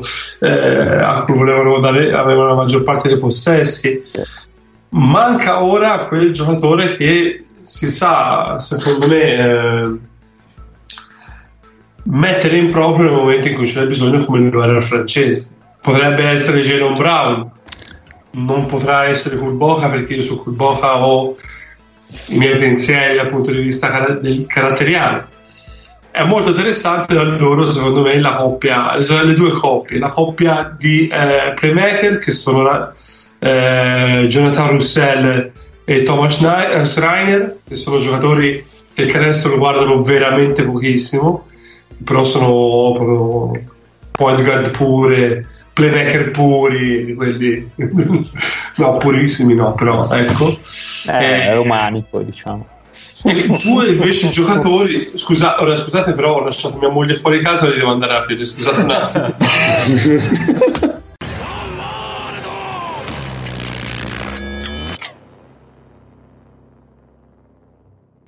Comunque dicevamo, manca a questo punto la bocca da fuoco e sinceramente non è facile trovarla in questo, ehm, in questo roster, quello che si presenterà. Vediamo se Jalen Brown, che è uno che c'era anche l'anno scorso il Levoro, riuscirà a prendersi appunto questa cosa. Non è non, non facile, però vediamo, perché comunque è una squadra molto interessante, ripeto. Una promossa che ha finito la stagione regolare prima del lockdown da quinta. Quindi Ah, mi sono dimenticato. Butei arriva a, mm, a Malaga dopo l'infortunio di Tupan. Così, giusto Ah, per, esatto, per completezza, perché il motivo era quello lì. Tra l'altro Butelle sembrava che dovesse andare a Madrid seduta stante, invece poi è arrivato a Malaga Sì. e un blitz l'ha preso. Dandogli, se non mi sbaglio, tre anni di contratto. Vabbè. Ma un blitz, fisicamente un blitz? Letteralmente. Le teste di cuoio sono arrivate. O la, la magia che era in Final Fantasy 8, ma questa è roba da vecchi. Eh, no, no, da, da persone serie. Via, andiamo e parliamo di Prepeli Island a questo punto. Perché se parliamo di, bo- di bocche da fuoco c'è Badalona che in questo mio orecchiettino del girone A è ultima. Sinceramente, Madonna, che Badalona sia ultima del suo girone, cioè, è No, probabilmente dall'idea del livello. perché gli manca veramente quel giocatore lì per fare il più pro. Sì, sì, però mettila è- anche quinta, insomma. Cioè, Badalona messa in un girone di, eh, di Bundesliga non fa quinta, direi. No, esatto. È anche vero che appunto è, è l'ultima del, del rank di quelli che hanno inserito, dodicesima, aveva finito 9-14, grandissimo attacco, pochissima difesa. Come ho detto prima, è il terreno di, di Clever Prepelic che fa e disfa quello che vuole, e- ma soprattutto è un- una squadra da fan favorite perché ci sono secondo me tanti di quei giocatori da amare e da seguire come possono essere appunto il feticcio di Mago che è Dimitrievich scusatemi. Che tra l'altro leggevo oggi, può essere che ci fosse a proposito di voci di mercato Real Madrid su Dimitrievich, sono, sono un- una squadra grossa comunque. Valencia, Valencia. Valencia, Valencia, Valencia, Valencia, ok, sì, sì. poi c'è Conor Morgan un canadese con passaporto irlandese che si muove tantissimo tira da fuori ed è un lungo che non sai dove metterlo che però è veramente di grandissima efficacia nella confusione Che ha, ha esteso. Che è esteso Ha esteso il contratto due anni, tipo. Una E poi se riesce a stare fuori dal, dal problema di falli sarebbe anche Arthur Zagarz che è un playmaker che ho con vista sulla NBA che però stanno avuto un po' di problemi perché è un giocatore che sta mettendo grandissima pressione ma che ha sempre grossi problemi a livello di falli vediamo se ora potrà avere un pochino più di minuti in questo, questo finale. Se non mi sbaglio Zagarz il prossimo anno dovrebbe essere sotto no scusate mi sbaglio con Kurux che dovrebbe tornare a Basconia perdonatemi Sì. Con Brooks eh, Arthurs. Sì, scusate, Arthur, certo, non magari. No, no, sì. Giusto per specificare. No, non che, Zagarz- quello che Arthur forse sia male, eh, perché sinceramente seguito al Verfi quest'anno è sinceramente molto buono. Zagas è il motivo per cui loro a un certo punto hanno dato via Zisis. Cioè, per Zagas- liberare da davanti, per farlo giocare un po', credo, eh? almeno. Io l'ho Eh, interpretata così. Zagras prima che si spaccasse era veramente intrigante anche cioè, non solo per Badalone credo fa tutto, faceva tutto l'attacco a livello giovanile, ha spaccato e ricostruito quello che voleva. Eh, sì, sinceramente sarebbe anche un buonissimo difensore. Cerchiamo di capire quanto può stare in campo perché per ora non ha tenuto, beni- non ha tenuto benissimo, poi, per carità. Poi tutta la di premio, che qui fa dai, dai, dai 30 a piacimento così. quindi. Ma in tutto No, questo as- c'è anche Tony Rotten, giusto? Aspetta, esatto, ma Sì, come Tony eh, Rosen? Eh sì, perché Mandatelo sta- via dalla mia squadra. Che cazzo lo vuoi? Sì, vabbè, dalla tua squadra, allora smetti di giocare. Cioè, dalla tua squadra che si smette di giocare. Mamma mia, via. Via Tony. E poi a me, a me non dispiacciono le due ali, cioè Palla e Lopez, che sono, sono giovani ma sono due blue guy, hashtag.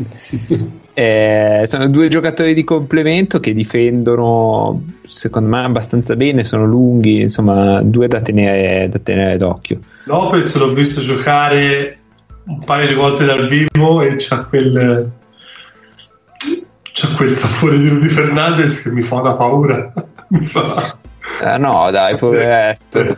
Eh però ce l'ha ragazzi io ve lo dico due volte Ma ti ha insultato mentre giocava? quelle shade così quelle porcatine Eh, un pochino può essere. Sa- Sapore No, di Kirk Eric, eh, su- eh, sì, ecco vedi, lapsus freudiano. Sapore di Rudy Fernandez suona tanto Kirk Eric sulla pizza. esatto non è un bene No, passiamo al girone B Facciamo- No, no, aspetta, aspetta, c'è Alenomic. e c'è Lenomic C'è Alenomic che chi ha visto solo a Milano dice è una merda, e invece no, vedi che Visto che si se gli fai fare shot roll esatto il Eh. più grande giocatore di short roll di sempre quindi beh dai, anche meno. Allora. Sì. Esatto, nella classifica di prima facile sopra Brandon Davis.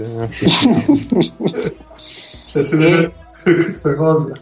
E segnalo il fratello di Canter, Karim Canter, che veramente non capisce un cazzo. Cioè, capisce meno di Noir, non lo so per chi, per chi è fan di Noir. Questo è un brutto insulto, Ma eh, esistono, Mago. esistono i fan di Noir, io vorrei capire questo pure. Ma io ero fan di Noir, sinceramente. Anch'io. Però, però Canter è veramente, veramente fastidioso. Non che cioè, la famiglia non è che ti faceva pensare a quelle cose qui. No, ora, a parte l'impegno No, vabbè, l'altro- campo è un'altra cosa. L'altro campo non è Zichichi, ecco, mettiamola così. Vai, girone un altro andiamo livello, andiamo a B. esatto, a un altro livello, però non è Zichichi neanche lui. La scienza. Co- cos'è la scienza? Va bene. Girone Girone B. come, come l'hai fatta la... Allora, Real Madrid Valencia, Mhm. anche se Valencia è in, quella- in quel casino di, di squadre che avevano finito tra settimo e decimo così. Vabbè Real Madrid che, che- che bisogna dire? Loro sono tutti anche loro perché comunque c'è da parlare prima di questo. Sì. Non dovrebbe marcare nessuno e dovrebbe arrivare anche Giulio Corni quindi a quel punto lì- Stavo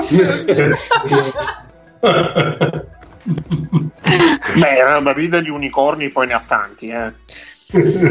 Vabbè. E quindi godiamoci Usman Garuba e tutta la sua cattiveria agonistica Io preciso, preciso che lo rango tango e deck. Eh, però... Vai. Per quanto riguarda Valencia eh, Valencia è carrozzata bene Valencia è carrozzata bene in questo finale come detto non è che abbia esaltato più di tanto il campionato anche loro hanno trovato qualche qualche grosso problema anche qui c'è un fan favorite della relazione il nostro amico Vania Marinkovic aspetto che qualcuno mi offenda perché sicuramente da quella parte arriva quello. No. Niente, niente. Se n'è andato, ci ha abbandonato. Vabbè, Vabbè, non se voglio commentare. Ah, ok. E il solito parco di lunghi che magari per l'Eurolega diventa, inizia a essere un po' incasinato perché nessuno, a parte forse Dubljevic, eh, è di quel livello lì, mentre per un campionato spagnolo quel eh, lunghi con Dubljevic, Tobi, con eh, Ndur, Motum, e Laviri e, e Dornekamp che non so se giocherà, però vabbè. Eh, è un bel parco lunghi per una squadra che deve fare una, un- diciamo un- una fase finale come questa. Diciamo che tra i quattro, quello che secondo me Ponsarnau lascia un po' più indietro è Toby. Eh, scusa, è Motum. Eh, va bene, comprensibile. Eh, cioè, tende, io pensavo tendesse a far giocare la Berry e Motum, e invece tende a far giocare in due assieme alla Sì, Berry. sì, cioè, quando eh, ma quando entra Eh, il Dur lo il sai quei minuti, lo cura, c'ha quei minuti. Eh, E- esatto, gli dà un'altra dimensione dietro rispetto ad esempio a Dublevic e, e Tobey. Sì, sì, e più c'ha quello spirito di creatore tra lunghi, appunto come chiamo io la locura, Mm, mm. Sì. portandoli a Boris appunto. e Sì, sì, fa un po' di casino, però ti porta anche qualcosa Sì, di esatto. buono.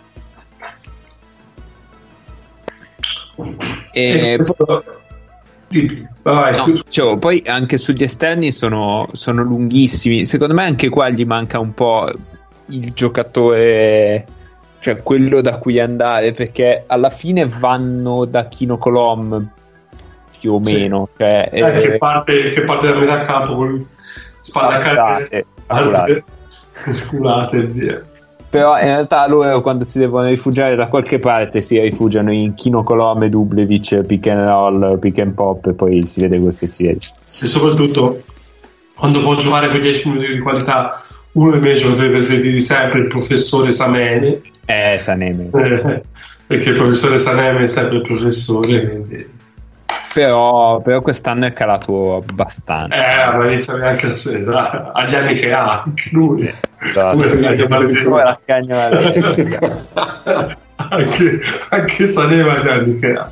Eh, Eh, Tra l'altro pare che anche Sanemetero abbia dei problemi a dire la parola gioiellieri. chiaro. Però, però anche loro sono veramente veramente lunghi questa cosa la possono aspettare Jordan Lloyd se torna, altro giocatore che a me piace un sacco. ah no io lo odio No, ma per, un- No, eh, io sono sul per una fase finale così, se hai uno no chiaro con quel talento lì, sinceramente, fa sempre Cioè, comodo. Può essere Poi quello tutta la che gestione, ovviamente, eh, si parla di gestione, ma è la stessa cosa di Tony Roten. È chiaro che Tony Roten è co- confusionario, e però c'è quella massa di talento che se incanalata nel verso giusto va bene, non che aiuti in modo particolare. Secondo me può essere che ci saranno delle partite in cui lui e Prepelic si mangeranno le teste a vicenda, però Jordan Lloyd ecco in un contesto del genere di Valencia dove non c'è quel grandissimo talento sulla palla per quanto riguarda gli esterni, perché appunto come dici te, quando si devono affidare a qualcuno si affidano a Quimo, ecco, magari avere un pochino più di fiducia potrebbe un po'... È la locura sugli esterni, se da una parte c'è Endur sugli, sugli interni, sui lunghi, e eh, Lloyd la locura sugli esterni. Sì sì poi può anche essere quello che ti trova due partite da 30 nel giro in, C, No, ma in, partite, in un, eh. in un, eh, un finale, una fase finale così corta, basterebbe che trovassi due canestri, non, non di più, ecco, anche da questo punto di vista. Ah, ci sta, ci sta. Però, insomma, mi, mi dà proprio fastidio a pelle. Poi io come terza nel girone B e sinceramente un po' tentato per metterla anche seconda Saragossa. Usti.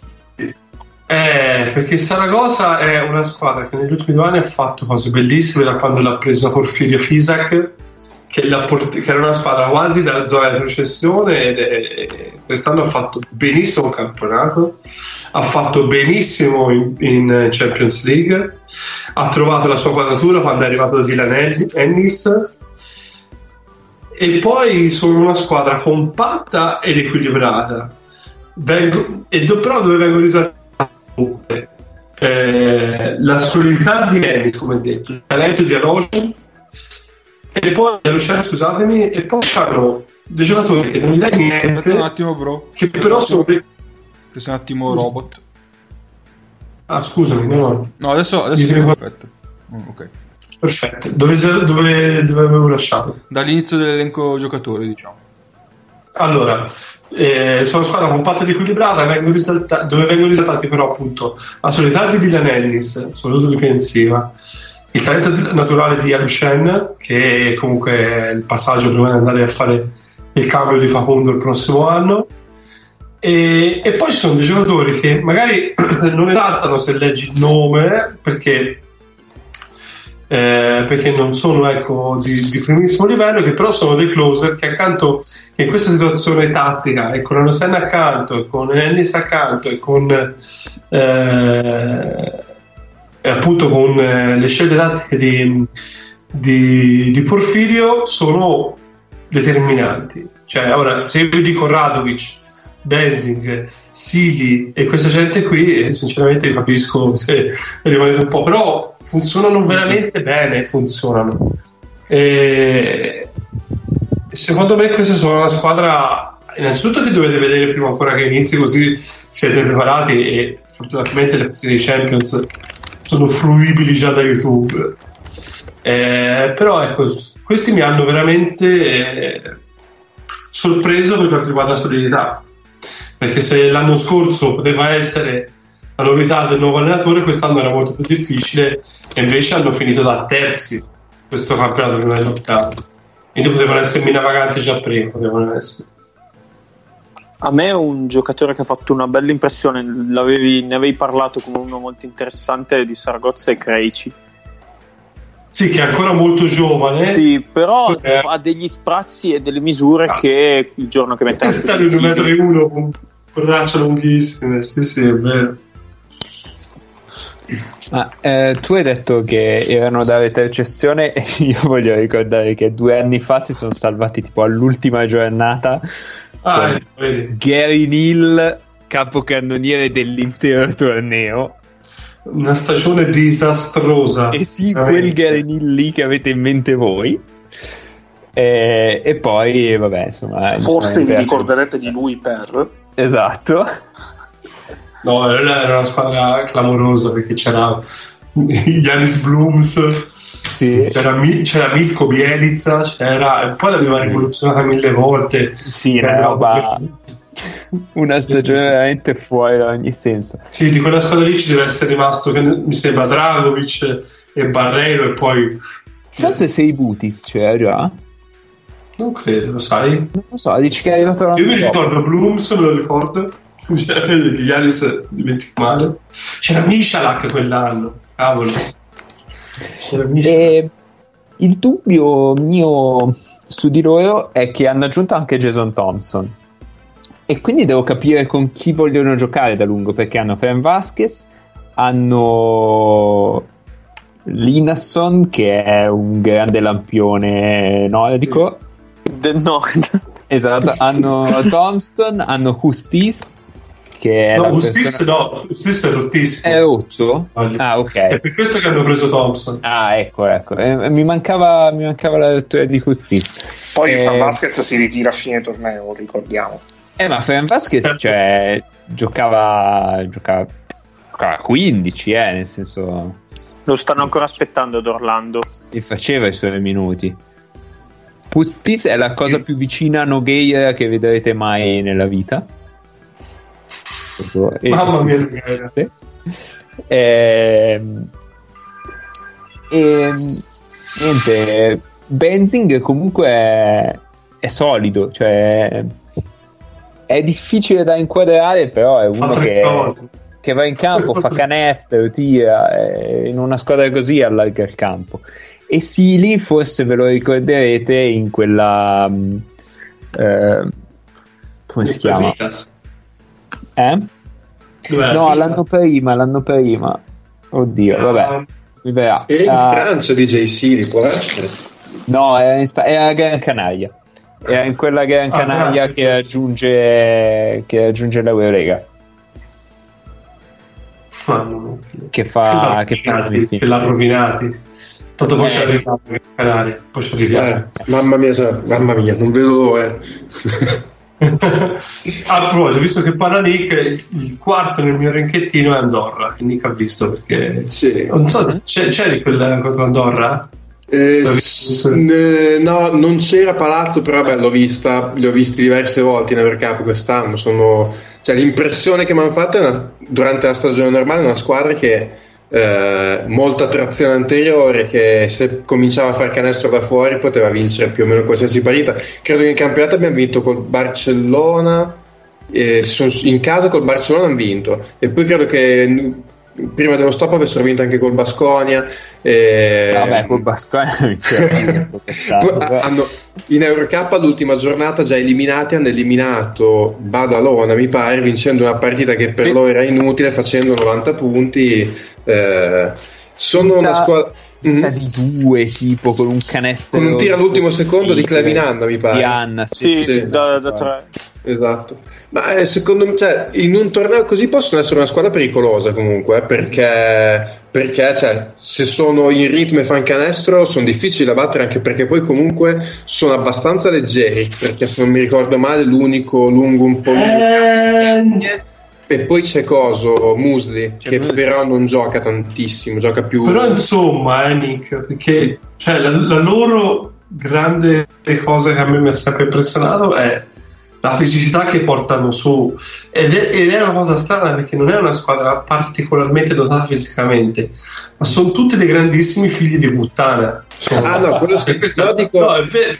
Cioè, non Sono hanno, vero non hanno il grande lamp- cioè non hanno sì, il grande lampione, il giocatore pesantone, però se è vero, sono molto atletici. Diagne, Diagne è un, è un fabbro, è uno che picchia, cioè è, è magrissimo ma picchia, è spigoloso. Sì, sì, Musli sì. invece è poco l'orso, poi c'è eh, Todorovic che è uno degli esterni più fisici che io ricordo aver visto dal vivo, eh, Banjasai, ma anche sì. per esempio i più piccoli, Clevin Anna e Jeremy Senglin, sono due giocatori di taglia non eccezionale, ma duri fisicamente, poi tre stalker sono, cioè sono una squadra che e poi dalla panchina uno che mi piace tantissimo che da 15 minuti di tutto che è Tyson Perez Sì. che lo che picchia, salta, picchia, salta, prende rimbalzi, difende, rotazioni, queste cose qui non, Ma loro, loro ce l'hanno una storia di esterni di questo tipo, eh.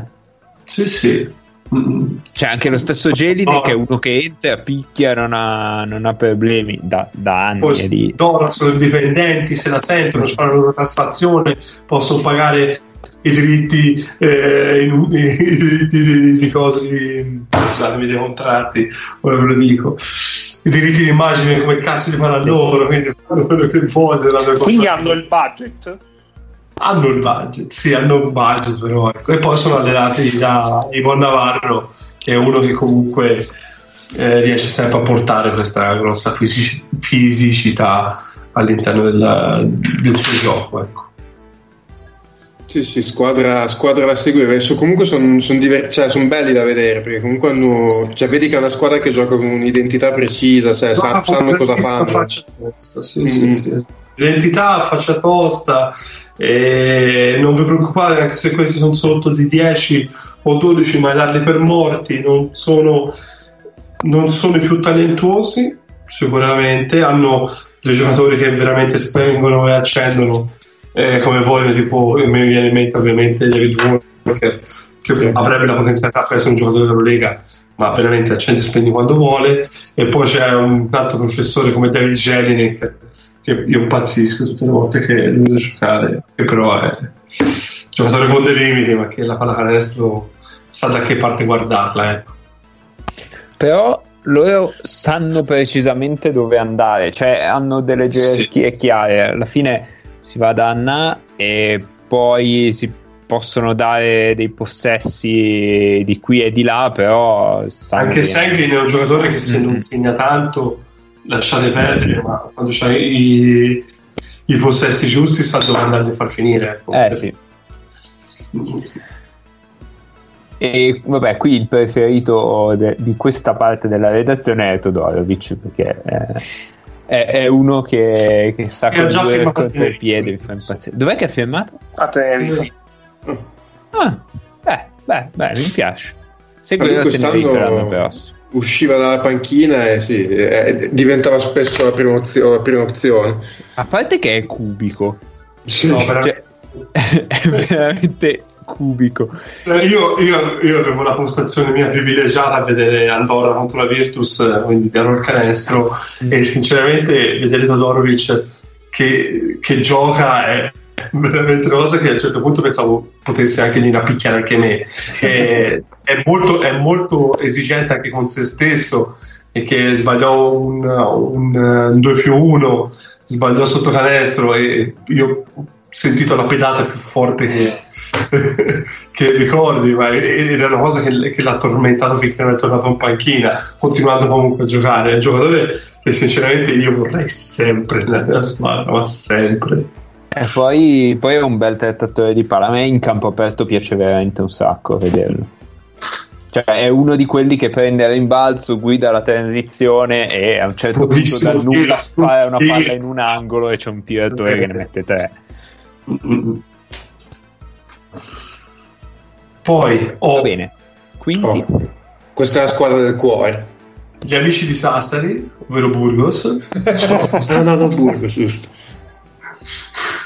ah, Eh, metti, metti Burgos quinta, ok. Burgos Quinta, sì, che Gran Canaria non ho grandissima. Però vabbè, poi parliamo anche di loro.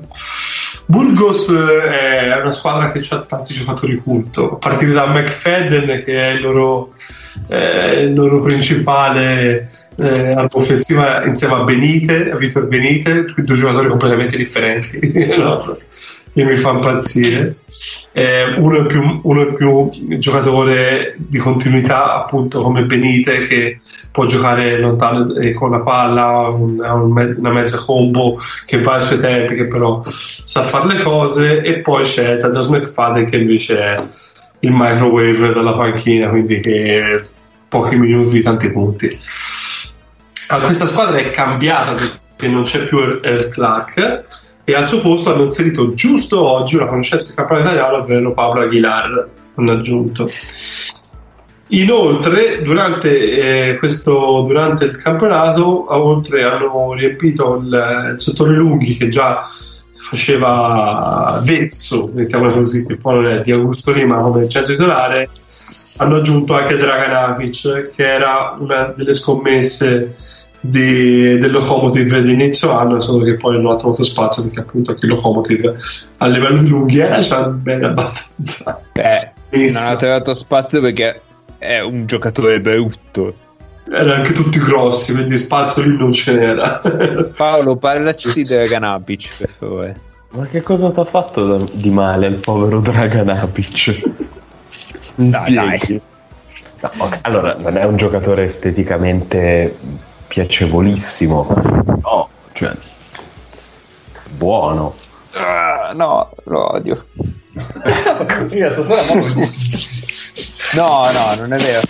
Eh, Draganapic, eh, non lo so, secondo me non l'abbiamo ancora capito perché quando lo fai rollare rolla nei posti sbagliati, finisce addosso alla gente che taglia. Draganovic era uno di quelli che ha fatto il salto troppo grande della Lega Adriatica, dove era, dove era top scorer. della- Questo, questo è molto scorretto perché Draganapic lo sanno tutti che non salta.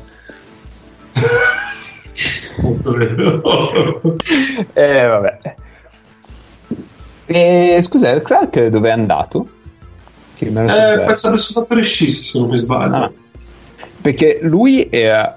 mh, lo conosciamo da soprattutto dal Buducnost dell'anno scorso. Lui è un giocatore veramente fuori categoria per questi, come Eh, apporto vabbè. fisico e. Cazzo, 2-8 che gioca a 4, ma potrebbe fare anche 3, cioè dove li trovi? È, è impressionante, cioè vederlo, vederlo in Champions è un giocatore che dici vabbè, che cazzo ci fa qua? E poi però ti scordi che è in campo perché a un certo punto ha deciso che lui lascia perdere e vabbè. Quando è Quindi super coinvolto è Erle Clark eh, Questo- non è giocabile. no, è un giocatore di alte Eh, Questo è l'aspetto NBA, eh. questo è l'aspetto che ci puntava tanto. Sì. Però, Eh, ma se lo vedi si capisce benissimo perché, Certo. ma, poi, ma poi si capisce anche perché no, altrettanto bene. Ehm, io qui ho due giocatori dalla panchina vi escono due dei miei giocatori preferiti che sono uno è Asier Rivero che è questo giocatore cubano con cui volete andare in guerra Sì, perché decisamente. Giocatore di grandissima forza fisica che gioca alle prese del canestro e non si tira dietro a niente a niente E- ed è probabilmente il 93 più vecchio che abbiate mai visto e, e l'altro è Goran Uksic, Uskic scusatemi che è questo centro che loro da Burgos se lo portano dietro sin da quando erano eh, in eh, Leboro.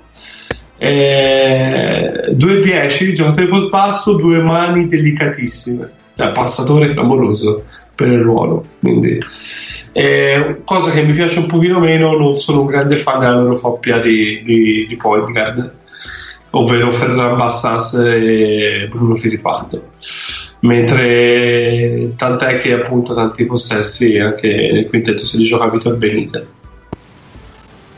Ancora invece- ancora su Fittipaldo, Bassassi invece io in questa squadra qua la trovo, lo, lo trovo sensato. sì non mi fa impazzire a me come tipologia di giocatore ne capisco l'utilità ma non è una cosa mia personale Ah, ok. Beh, Fittipaldo prima o poi qualcuno ci dirà cosa diavolo gli è successo, perché E, anche cosa vuole fare lui da grande. esatto, è un giocatore di tutt'altro livello, ma invece Tokotò è ancora lì? no è andato in Israele se non mi sbaglio è passato in Israele Me l'avevo perso, ok. Mm. ora è, Nes- è Irone, Ironesio Ah, ok. Mm. L'ultima, Gran Canaria, e sinceramente io non riesco a parlare mai bene di questa squadra qui. Eh, non lo so, mi sembra una squadra sempre abbastanza fuori dal tempo, mi sembra. È una squadra che ha tanti giocatori che fanno tante cose simili, tanti giocatori che, a parte vabbè, John Shurna che è un giocatore totalmente a sé stante. Meraviglioso John Shore, aspetta, il tiro più bello. Lui ha preso il concetto di non abbassare la palla quando tira e l'ha elevato a- al livello successivo. Eh, Io, di questa squadra qui sono, mi piacciono molto sia De Monte Harper che è quello che era Avellino qualche anno fa, esatto, l'anno scorso. Tanto fa. Eh, beh, Avellino. Vabbè, sembra, Eh, sembra di parlare di un secolo fa che Esatto. parlando di Avellino. Ma... eh, Shurna e anche un pochino Coie, però è una squadra fatta male perché loro hanno tutti i giocatori che devono giocare in, in avvicinamento al canestro. Eh, hanno sempre eh, Omar Sharif Cook, che è un nome che mi fa sempre troppo ridere, che si sa Omar Cook. Omar Sharif Cook. E hanno Matt Costello, anche lui visto a Avellino l'anno scorso. E hanno Javier Began, che è il 3 più interno che esista. Hanno Gianni Il Borussi. campione del mondo, Avi Beran. Precisiamolo, eh. Giusto, giusto. Hanno Gianni Burussis, che è sempre Gianni Burussis, Forse vi ricorderete di lui per. per, per- Per una sediata presa in testa. E poi hanno il nipote di Zaza Paciulia, Becamo Gelazzi, che è un giocatore interessante, secondo me. Sì. Che io mi pare ah, è un bel prospetto, poi vado a vedere che ha già 26 anni, che nella mia mentalità italiana ha un senso questa cosa, che lo vedo ancora come un prospetto a 26 anni. E squadra che non mi fa impazzire e ha dimostrato di avere qualche problema di coesione. Squadra che secondo me è stata rovinata l'anno in cui ha fatto l'Eurolega, in cui Madonna. hanno aver, aver fatto bene, ma si sono quasi rovinati anche in campionato, tanto che hanno rischiato di retrocedere l'anno dell'Eurolega, che è una cosa molto particolare. cosa- Che è sempre l'anno scorso. Sì. sì, esatto. È sempre lui. No, perché il sembra una lockdown, vita eh, fa, è una squadra che non c'entrava niente con No, veramente, ma quello comunque K ha detto una cosa che ha ragionissimo, cioè l'Atlanta ha stravolto tutto. Mamma mia. Ha stravolto. E, mm, e niente, sono una squadra che ha il talento per far bene, non mi sembra che sia costruita, non è la costruzione che mi piace della squadra, che mi fa pensare che possano fare meglio di così. Ecco. Loro hanno finito undicesimo, come ho detto, quindi prima di Badalona, ma appunto. Cic? è ancora lì? Non lo sono perso. Dici, dovrebbe essere ancora lì, dovrebbe essere. No. Aspetta perché non lo trovo nel roster. Ma ehm, secondo, cioè, il mio più grande problema con questa squadra è che secondo me avevano, cioè, hanno fatto No, l'anno. Murcia, già Murcia, a Murcia Ah, è Murcia. Ah, giusto, giusto, giusto. Ehm, hanno fatto quell'anno lì in cui si sono qualificati per la prima volta nella, nella loro storia in Eurolega. Poi hanno avuto un anno sfigato e va bene. Ci sta che butti giù tutto e rifai. Secondo me non ci sta che rifai la squadra con trentenni, trentacinquenni, eccetera. Però quello è il loro modo. Cioè, io conosco come lavora il loro GM, che è una persona di grandissimo di professionalità e tutto, è il suo modo di fare le cose è quello. Se No, ti vai ok, a però- le squadre precedenti, Gran Canaria ha sempre giocato, ha sempre avuto quella tipologia di squadra lì e sinceramente a un certo punto ci hanno ripreso l'Eurolega con, eh, con No, questo- chiaro, chiaro che in quella squadra avevano Olivera, avevano Baez, eccetera. Però cioè, è l'anno in cui puoi buttare giù tutto e, e poi ricostruire qualcosa e vai a prendere Omar Cook e Borussis. Cioè, mm, Ah, io quella scelta l'ho vista con un... eh, quest'anno ci sono 800 squadre che fanno l'Europa e noi non facciamo l'Europa, noi proviamo a inserirci in alto in lotta playoff e tutto perché prepariamo una partita a settimana. ma quello, quello sicuramente Mm, e ci sta, però cioè, non fai neanche una scommessa su qualcuno, non fai. Non lo so. non- E poi me magari l'anno anche vuoi rientrare di soldi, di investimenti che hai fatto l'anno prima. eh, ma l'anno in cui hai la possibilità di, di non fare l'Europa e di, e di ricostruire qualcosa con calma, secondo me ci sta. Poi non mi ricordo loro che fanno sempre grandi scommesse. Io mi ricordo loro che ripresero McCaleb. Che ripresero... Beh, oddio, loro Però- mangiano Tavares. Eh. sì. Eh, Anche Eh, Pasecnik, capisci? se non mi sbaglio. Sì. Lanciano sia Pasecniks che, che Tavares, però sai è un pochino semplice lanciare uno di 2,22 un altro di 2,17, cioè Certo. Cioè, Beh, Paoli, sì, però- Paoli esordisce in prima squadra quando ha, non lo so, tipo 20 anni ed è ancora lì. Ma Paoli era loro. Sì, Cazzate. però è, Ah, è uno... No, no, è di Barcellona. Però ha fatto tipo l'ultimo anno di giovanili da loro. O comunque Eh, cioè, è, è uno che hanno fatto. Hanno, Sì, non- Hanno fatto esordire fatto loro. giocare in, in, in ASB, quello sicuramente. eh, cioè, capisci? In un anno così in cui non fai coppe, non fai niente, eh, secondo me un paio di, di cose del genere te le puoi, te le puoi permettere. Poi. Beh, Marcus Ericsson le prime stagioni ad alto livello le fa lì. Cioè, Io non so quanto è la, di loro è la stagione dopo Barcellona che fa lì, però comunque è una scommessa, cioè ci riprovi su uno che ha fallito a un livello superiore o quasi fallito. Vai Ennio, scusa. Allora, secondo me loro sono una squadra molto eh, o, la, o la spacca per un torneo del genere. Possono. Inserirsi tra le prime due che vanno in semifinale e poi lì è, è- è interno come fare 0,6 0,5. I- Il punto che non so quanto mi convince, secondo me, è eh, affidare una squadra molto in modalità ora, perché è questa, e ha un allenatore che era abbastanza fuori dal giro come Cazzicaris.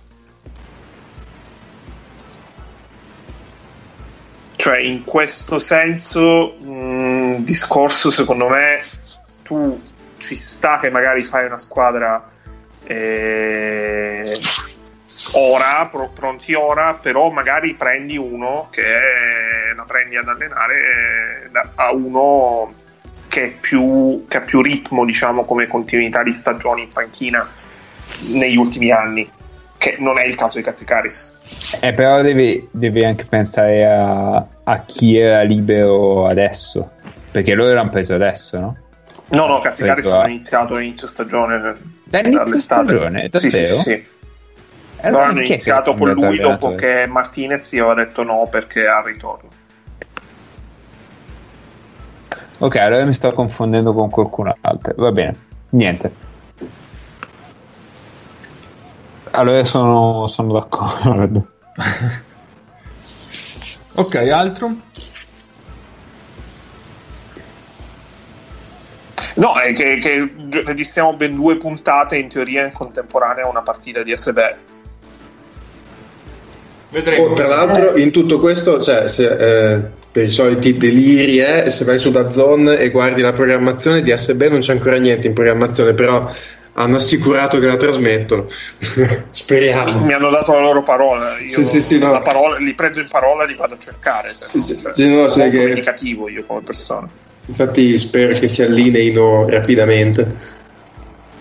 Vedremo, vedremo. Va bene. Dai, allora, siamo sulle due ore, quindi possiamo anche chiudere. Che dite? Sì, sì. Ma Sì, sta. Ma perché non fare tre? Ma Bello. perché il limite... Ah no, il limite di spreco è tre ore. Sì, è te, è te. Eh, se no l'avremmo già, l'avremmo già sfondato con un maglio. No, pensavo due e mezzo. Però in Eh, effetti un abbiamo fatto fa. anche una puntata due e mezzo. Va bene, allora ci sentiamo settimana prossima. Salutiamo. Sa- Eh, Salutiamo. Eh, saluti. Salutiamo. Ciao a tutti. E io ciao a saluto. tutti. Così, così, con questa con questa tristezza di fondo. Grazie bro per essere passato. Figuratevi. Ora speriamo di ripartire altri campionati, se no non ho più senso di esistere. No, ma se vuoi puoi venire a parlare di Israele. Eh. Esatto, tra un po' sei. Già! Quando volevi. Tra l'altro Caspi, Caspi ci è andato sul bello pesante eh, con, eh, con la, con la federazione Sì, israeliana. Anche, anche Jordan Hamilton che ha detto ma vaffanculo io. La quarantena non l'ha rispettata. Eh, gli Hamilton sono sempre una grande famiglia, poi parleremo anche di loro. Ciao.